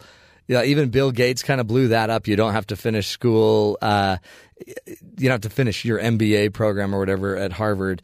But in the end, it's like the kid's like, well, I can design an app right now, and right. and they're already That's trying it, right? That's right. And I think you, yeah, and you're absolutely, I mean, to your point about going to college, there is definitely an increase, there's a shift that's happening in the education world of people saying, you know, do we really want to measure, measure college credits? Shouldn't we just be measuring competencies? Shouldn't we just see what people can do? And do they need to go to college to be able to do that? And I think that's, that's still in the offing. That's not happening yet. It certainly hasn't become mainstream. But I think that's the natural extension or consequence of what we're seeing now as our as our kids are becoming much more entrepreneurial. Oh, it's it's a powerful uh, shift. I, I wonder as as a parent if um, how how you instill that. Maybe these are kind of the early adopters, like your child, my child. Some of these are the ones that just kind of naturally do it, or they they might have a natural skill set that leads to it, or a t- you know just a love to control. And I don't know what it is, but I'm afraid. You know, what if you're the parent that? What if your kid doesn't do it? You know, and I'm thinking, oh man, are these kids getting behind if they don't if they don't Well, become I- a little more independent? Yeah, I mean, I think there's definitely a combination of, uh, you know, as we said, you need to get into college. I think having a tough economy has certainly made made a difference. I think a lot of these kids have grown up seeing their parents being out of work or not having jobs, and so they're, you know, if you say to your child, it's a lot easier to say to your child, "I don't have three three thousand dollars for you to go to Korea," Mm-hmm. than it is to say, "Well, I do have three thousand dollars, but I'm not going to give it to you." Right? Yeah. I mean, there's there's a little bit that happens there. Um, what I would say from a, as a parent, um, if if our kids aren't as entrepreneurial, I think we need to be willing to let them fail and sort of see the consequences of okay, if I don't work hard, I'm not going to get what I want sooner rather than later. Um, and then, of course, there are going to be some children like your daughter who just were motivated, and then they're going to they're going to have an advantage. So we try to give our kids who may not be as motivated opportunities where they can fail enough so that they figure out, oh, maybe I do need to be motivated, and and think about approaching the workplace, approaching school in a more innovative fashion. Mm, great. That's so true. So true. We're talking with Whitney Johnson. Uh, let's take a break. And uh, I want to come back, Whitney, and have you teach us. I mean, is there a downside to this, this kind of entrepreneurial spirit? Uh, I mean, maybe there is something that you could learn flipping burgers, just having to face. You know the the clientele versus hiding away, maybe building an app or something. We're going to continue the discussion with Whitney Johnson. Go check out her website, whitneyjohnson.com. And uh, when you get there, you can look at her books, Dare, Dream, Do, which was published in 2012, and the new book she's bringing out, uh, Disrupt Yourself, which will be out uh, later on the shelves in October. This is the Matt Townsend Show. You're listening to us right here on BYU Radio.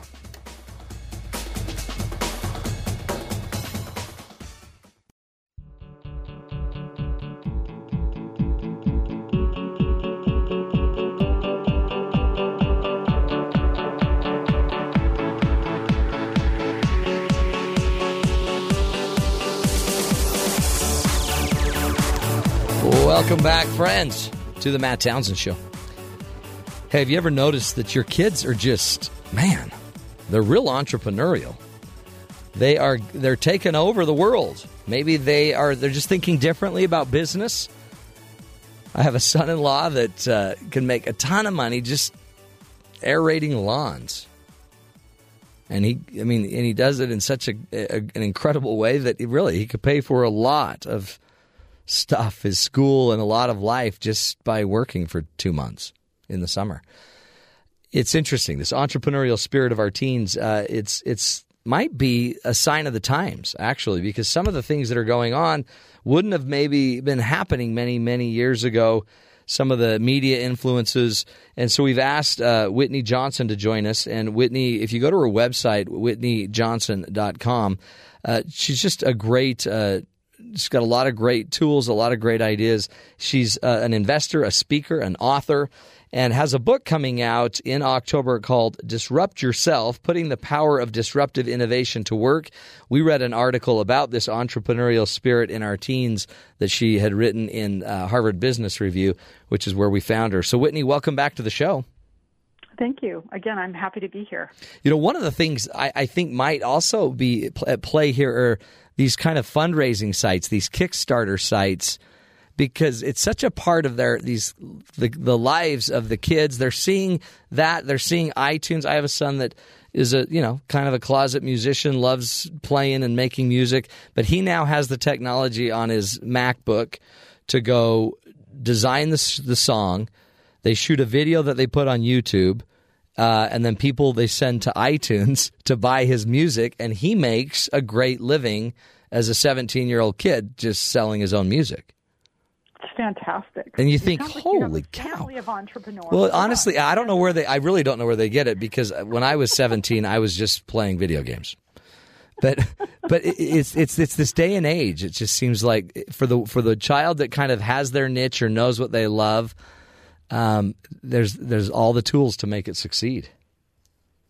Yeah, and I think you you make an interesting point uh, around technology. I think technology has really allowed people the democratization of dreams. I mean, there there are dreams that were inaccessible to perhaps you or me as 17 year olds that are now very accessible to our teenagers again because of technology and if they're willing to you know put in the elbow grease they can actually make their dreams happen which is really Oh. exciting and very empowering for them That that really is. Is do you see a downside to any of this, Whitney, when you think about them not being able to uh, flip burgers at a fast food joint? I mean, you went through that. Is I mean, there Yeah. because like I could see my son. In fact, he we he graduated. And he's just basically gone into his little studio in our basement, and we don't see him for days. And I'm like, you might need to go. You might want to go talk to some people, but he's not out getting to know people and having to face people. Well, I think you know it's it's an interesting point that you raised. I mean, I think there's it's always a both and. I mean, it's never an either or, and so I think there is something to be said for being out in the world. Um, at the same time, I would say, you know, if you've looked at any of the research of, of Susan Cain, the book Quiet about introverts, Yeah, some love that book. are more. Yeah, it's a fantastic book, and it turns out my daughter, uh, the one that I mentioned, is an sort of introvert Hmm. off the scales. And so this gives her an opportunity to incubate a business and build that up. And then it requires some courage to go out and, and interact with people. But it also is a validation of that there are different ways to approach the world. There are ways to approach the world as an extrovert, which I think was more required in our generation. Yeah. But now there's an opportunity for people to approach the world as an introvert and really validating both approaches. That being said, your, to your comment about hard work, you know, I, I remember when I was working on Wall Street, we had an application of a fellow come through. He was a math major, which was, you know, impressive. But what really caught our attention was that he had worked as a cowhand in college on his on his grandfather's ranch. And we said, this kid knows how to work. And Goldman Sachs eventually ended up hiring him. I also think um, the other day we were at a at a program or at, over at the high school. We live in um, Boston, so the Harvard's admissions director was at the high school talking to kids about what what helps you get in, and they said, you know what? We look at if kids have worked, how hard they've worked, what they've done to earn money. So I think to your point, there can be a downside of sequestering yourself, but if you're building something that's going to be really big, you eventually have to go out and interface with the public. Yeah. I think just this way, this new wave allows people to start with where they are. Start as an extrovert, extrovert, and learn to be an introvert, or start as an introvert and learn to be an extrovert.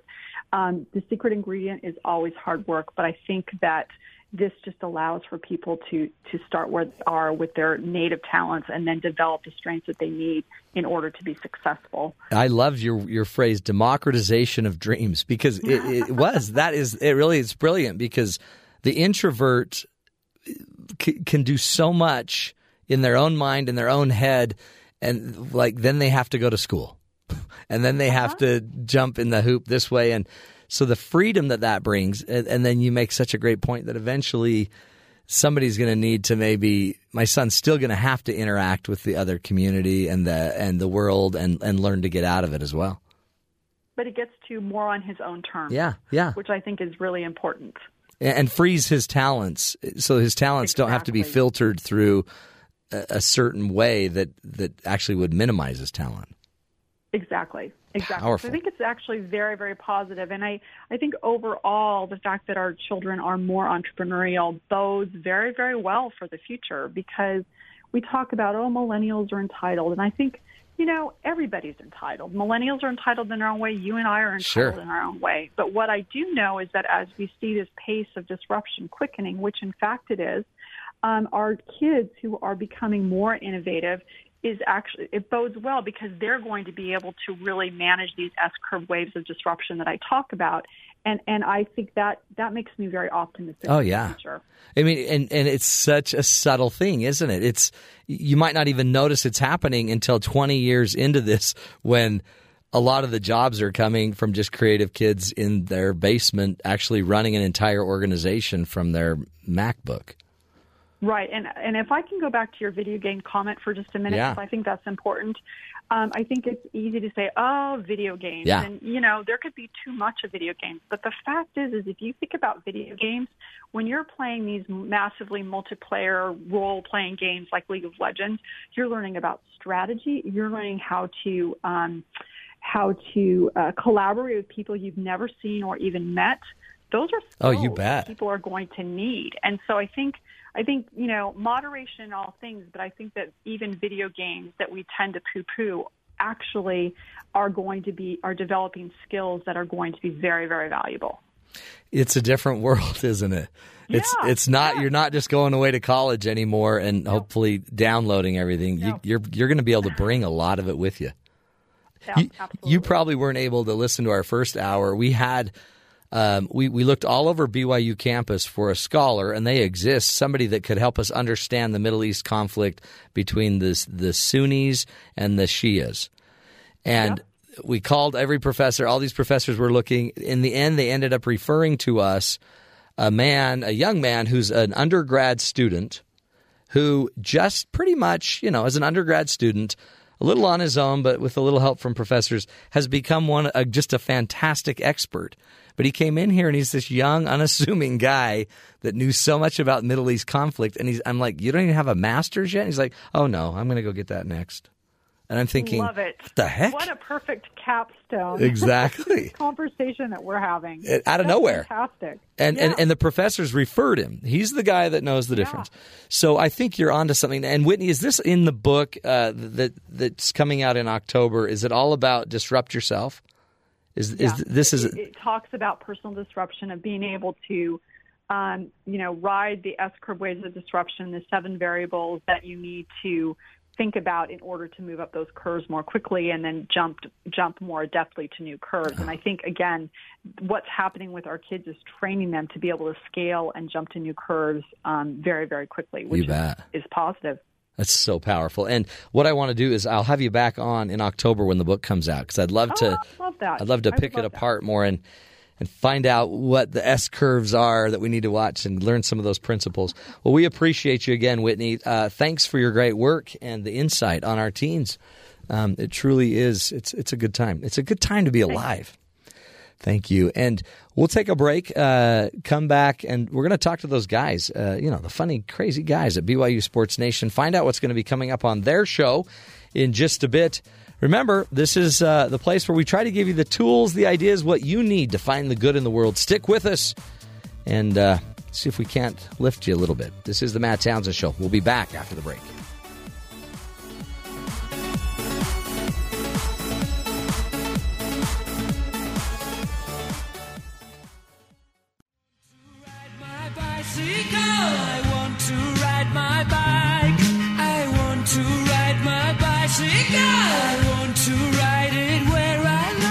Welcome back, friends, to the Matt Townsend Show. Little tunage for our good buddies down at BYU Sports Nation, Jarom Jordan and Brian Logan filling in for Spencer Linton today. Hello, gentlemen. Bicycle, bicycle. I love that song. I knew you'd kick So in. random. I knew it. That's a, that was like a real song. It's like Queen. That's a real song, Brian asks. Holy cow, that's a great song, Brian. Are you familiar with Queen, Brian? Uh, nope. We are the champions. We are the champions. Oh That- yeah, but yeah, you know yeah. that song. Well, there's a lot of great songs. Uh, I'm not even going to tell you my favorite song on the album or on from Queen, just because it's probably it just sounds weird on radio. But um, but I'd highly suggest you go listen to Queen because it'll change your Some life. good stuff. Hey, uh, you guys, I'll think about it. I- I've got some great news for you. I mean, I know you guys cover always all do. the sports. You always do. I know. Yes. You cover all the sports, but there's some competitions I know that you're probably not covering on your show today. Uh, no, we cover all of them. Are you guys covering the? Every uh. Are you covering the German Holstein cow show Yes. from Germany? yes. I can't believe the field this year. There's some excellent competition. Can you believe that the winner won? The, the- what was the winner's name again, Jarom? Oh, it was uh, Dusseldorf. Nope. Uh-uh. Lady Gaga. What? I, Lady Gaga. This just in. Sie Milk? Sprechen Sie Milk. Lady Gaga is the prettiest cow in all of Germany. wow. A competition to find the most attractive cow in the country has been won by an animal sharing the same name as the famous singer. She beat 200 other cows to claim the top prize in the German Holstein show, and Lady Gaga was crowned in front of 5,000 spectators. I bought Lady Gaga three years ago. I have no idea why the previous owner gave her that name. It's like it's like in horse racing. There was a there was a horse named Jimmer for debt. Are you serious? Jimmer, yeah. Jimmer. So it's like Jimmer down the backstretch. You know, it's just random. Like, you can American fair. You can say you can say whatever. If you if you could name if you had a horse, would you would, would you name him? Oh, I'd name him. I'd name him Brian Logan Oh, because he's a steed stud. I, I would name it 7-Eleven and try and get money out of it. That's what I would do. Oh, that sounds rude. I mean, that sounds like you're going to kill it. I would sell out. I name it Elmer Elmer. Oh boy. I think I would name mine Jay Z. after the glue. Oh my goodness. Would Jay Z work? Yeah, Jay Z's a great and name. Beyonce. Hey, did you guys know that Lady Gaga lives in a private barn in northern Germany? I assume that she had a private barn. And listen to this. This is the actual. This is the actual story. Uh, the cow, which lives in a private barn, barn in northern Germany, that she travels with her own stylist and has a haircut and shampoo before shows. It is thought that her strong legs and well-formed udders helped her to win. To celebrate, Lady Gaga was milked and washed. You you do need those things for championships. Apparently. Who would think you'd get that into a cow? I, I don't doubt anyone capable of anything. I know. You know? It's because you've seen For, it be- all. for better or worse. You've seen it all. Hey, um, you guys still doing your show? yes. I, I always have that to ask. Transition. Um, I need a new Sports? transition. Yeah. But when I find one that works, I like to just use it over and over until it's like a dead cow. I mean, Yeah. if it's not broke, Yeah. Just keep using it. What's coming up on your show today, gentlemen? Today's loaded. Okay, in, in order today, 'Kay. we're going to talk uh, by segment. We have five segments. Okay, the last segment's always the Cougar Whip Brandon Winna. The first four segments, we're going to discuss basketball, Mm-hmm. then baseball, football, golf. Wow. So basketball, we're going to discuss. Will BYU be a better team next year or uh, this coming season than they were last year? Yes. despite losing Tyler Haws. Okay, that that's basically the s- Okay. summary of our first segment. You just summed it up. I just summed it up. The second uh, segment, Jacob Hannemann, who was a third round pick to the Chicago Cubs, he's playing Double A baseball. We'll talk to him. He's tearing it up. He was on SportsCenter's top ten two weeks ago with one of his catches. Really? Yeah. Then in the uh, third segment, I'll just go segment by segment. Yeah, that's We're going good. to talk to a guy that has more rushing yards than Luke Staley, Jamaal Williams, and Taysom Hill. His name's Jeff Blanc. He finished fifth in his career, played in the 70s. It's a throwback Thursday interview. Kind of sets the table for BYU Football Media Day next Wednesday. He'll Cool. be in town for that. Uh, and then in the fourth segment, Todd Miller, son of legendary golfer Johnny Miller, who 42 years ago yesterday won the U.S. Open. That competition begins today. We'll talk to him about his dad's accomplishment, his golf game, and also one of his former uh, players, because he's a coach at BYU, Daniel Summerhays, is in Uh-huh. the U.S. Open. He's in the U.S. Open. Today, he tees off at 5.06 Eastern. What a show! And Brian Logan's here. action packed. Are you guys? Is Brian going to say anything on the show? I'm just a regular, so. Uh, well, well, you know, when the lights come on, when they when they fully come on, The the cameras- primetime player, man. Um, You know, kick that's in. when I go into character. Right now, I just try to let Jarom get all the shine. That's good. That's so nice Literally of on you. my forehead. Yeah. That is so nice of you. But it's it- the funny thing is, a lot of times when the lights kick on, people get the deer in the headlight thing, but you don't. That's when you kick in. That's when I take it up another notch. I, I, I go to another level, man. I just I, It becomes some- elite. Something comes over me. I can't really explain it. Maybe it's like the Holy Ghost. The Holy Yeah, it's or the zone. You're in the zone. You know, it's like the maybe it's like the sports nation. You know, It's spirit. Or karma. The sports karma. That's what we can. It's get. the Sports Nation Karma karma. kicks in. The karma. the karma kicks in. The karma kicks in. It's that's where you go karma chameleon. I think That is that's right. another song. Brian always brings it. Brian Brian came from a JC Yeah. junior college to BYU and then and then just Killed it. in. He started BYU's game against Oklahoma with a broken hand. Oh my He heavens! big old club. Yeah, I still have. he the bone. brings it. He I still- totally brings it. I still have the bone. You can kind of see it on my hand because I didn't get. I chose not to get surgery. Oh, it's it like a trophy. Seriously has It kind of pops issue. out. It Yeah. pops out of uh, out of Yeah. out of out of the out of my skin. Yeah, well, it's I like- say out of my skin, but it you can see like the the, It's the bump. obviously It's- different. It's a yeah. definite And my knuckle conversation gone, starter. too, on my ring finger. Is it Funny. is it on your finger hand? Is it a is it it's on your it's a finger. It's my hand. Oh, it's on your uh, hand. But but it affected my like my knuckles, so my knuckles gone. Oh, my and, heavens. Uh, it so was fun- Fight Club's not as effective anymore. Mm-mm, nope. Mm-mm. It was what was funny was uh, I remember being disappointed in, in Coach Mendenhall coming up. I think it was Coach Mendenhall, or maybe it's Coach Reynolds. Coach Reynolds came up to me and said, "Hey man, that's a bad omen. Uh, you you, cut, you broke your, your ring finger hand. Whoever you're dating, you should just stop that right now." Oh, Oh, Cricket, And cricket. The funny, the crazy part was that I was dating my high school sweetheart at the time back home in California. We were together for six years. Uh, yeah, no, yeah, no longer together. Oh Didn't my marry her. heavens! Called it. He Yeah, called it, He called it. Yep. dude. Always listen to Coach Reynolds. Yeah, man. I'm sorry your hand looks so messed up. Yeah, it's okay. I'm married now, so It's all good. It's yeah. It's better than your face being messed up. You know what I'm That's, saying? that's right. Well, it's okay. I got ma- I could wear makeup on you know here. Speaking of Makeup messed can up only do so faces, I'm trying to find a segue, but I don't have a story for that. Is well, that why you guys, don't- is that why you don't have? that, that's why I'm on radio. No, yeah, I'm just messed up. Whatever. whatever. Oh, hey, man. Whatever. You guys. All right, you guys. Yeah. Anyway, hey, uh, have a great show. Thank you. Make sure I'd, I'd start those lights now. Get Brian going before the show starts. No, we walk in here and it's It's on. game face. He's turned. Yes. You guys are pros. See, that's why. That's why you get the big bit. That's why you get the big money right there. Pros. uh, Pros. This is an unpaid internship. What? You have lights on your in your studio. We just are sitting here in the dark. Oh, we love we love uh, we love that studio. You remember the radio days? Oh yeah, that was great. Just always- basketball hoop into there. We dunk on it during. the Oh, that's why the walls are all banged up. Okay, We'd have to close the doors because everyone's like, I know. sports guys are so loud. The sports guys are so out of control. Sports guys. Apparently, all management speaks with a lisp here. anyway, at least they're not listening. Okay, thanks, guys. Have a great show today. Thanks, Maddie. You're awesome. Be good. we just, oh, Ben, we just spoke with a lisp and said that that's how our management speaks. Like, Are you that's scary. making fun of No, I'm not. I'm just actually. I just want to point it out. Jarom did it. I had nothing to do with it. I know nothing. Hey, you know we like to end the show talking about heroes, right? And uh, our hero today is a bus driver in Los Angeles. After suspecting a kidnapper was on his bus, this bus driver did uh, something amazing. Actually, all he could do, really, to save this, save in the situation. Here we go. About an hour after receiving the news that a child had been kidnapped from outside of a local library, Tim Watson, a city bus driver, noticed a man and a boy on his bus that matched the description released by police. Watson noticed the boy was crying, so he devised a plan to help save the child. In order to not upset the kidnapper, Watson stopped the bus and began asking passengers about a missing bag.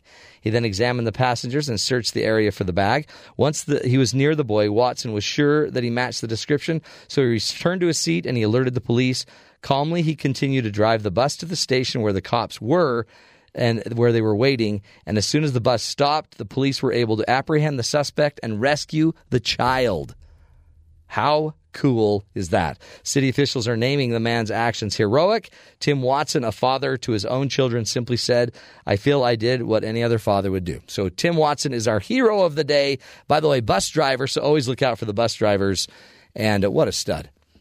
Now, here's the deal. We Ben had made a comment earlier about how many of our leaders uh, at BYU uh, speak with a lisp. And it just so happens that our boss Don walked in right after that. Hello, Don. I resent that remark. I don't think you ought to be talking that this way. Don, you don't talk man. like that. No, Did- no, no. Did you hear what Jeremy and Ben I went said? to a speech therapist uh, early on in my. in Did you my get it youth. fixed? If you straightened it out? No, It sounds But, uh, great. Oh, thank you. No, that many, many of many kids do. You know, Actually, Yeah, they do, and it's- it's a totally normal. Generally, they're- it's a sign of high intelligence. It totally is. It's, Yeah, you're, you're yeah. ahead of your lips. Yeah. Your brain works faster than your lips. It really is. That's Yeah, what I. yeah, yeah. That's what I've been told. Um, did you hear that Jerem though said Jerem's the one that said that? In yeah, the- I- and and actually, Ben. I, I do blame it all on the sports guys. The sports guys, man. Those guys. Good to have you back. You've been out Thanks. of town. Yeah, actually, uh, a little bit of vacationing, staycationing. Staycation. Oh, so you didn't go anywhere? No, no, no. Just hung around and have a daughter that uh, came back from back east, and That's fun. yeah, and You've yesterday been gone a long time. It's been uh, months. By the way, best sleep of my week. When you're out of town, I sleep like a baby. Oh yeah, underneath my desk. But yeah, they listened to BYU radio back east there. Do so they? It was fun to yeah show them. They wanted to see around the facilities. Did you take bit. them around? Yeah, yeah. Maybe um, did did they did they listen enough to be listening to you right now? No. Okay. Well, maybe we ought to talk to our kids more and get them to They're actually avoiding this right listen now. to the show right now. Good to have you, Don. Thanks for joining us. Uh, again, sorry that Ben made that comment. Ben, that was kind of rude. Ben's our uh, new board op. Yeah, yeah. Yeah, James it's- is on sabbatical. Where, where did James go? James is uh, trying to get a job. Oh, wait a minute. Loser. This isn't a job. He's on an. He's got an internship, I guess. Oh yeah, that's right. Yes, so I, I do know that. He's starting to turn into a man. The little boy we raised from a pup is turning into a man. Folks, that's the show. Thanks for joining us. Remember, we can't do it without you. You can find us uh, to podcast if you want to just listen to podcasts or send them on to people. Go look us up on iTunes or tune in if you use Android or any, you know, go to, you can always listen to us on SiriusXM or go to BYURadio.org. Thanks for listening, folks. Can't do it without you. Until tomorrow, take care, be safe, and make it a good one.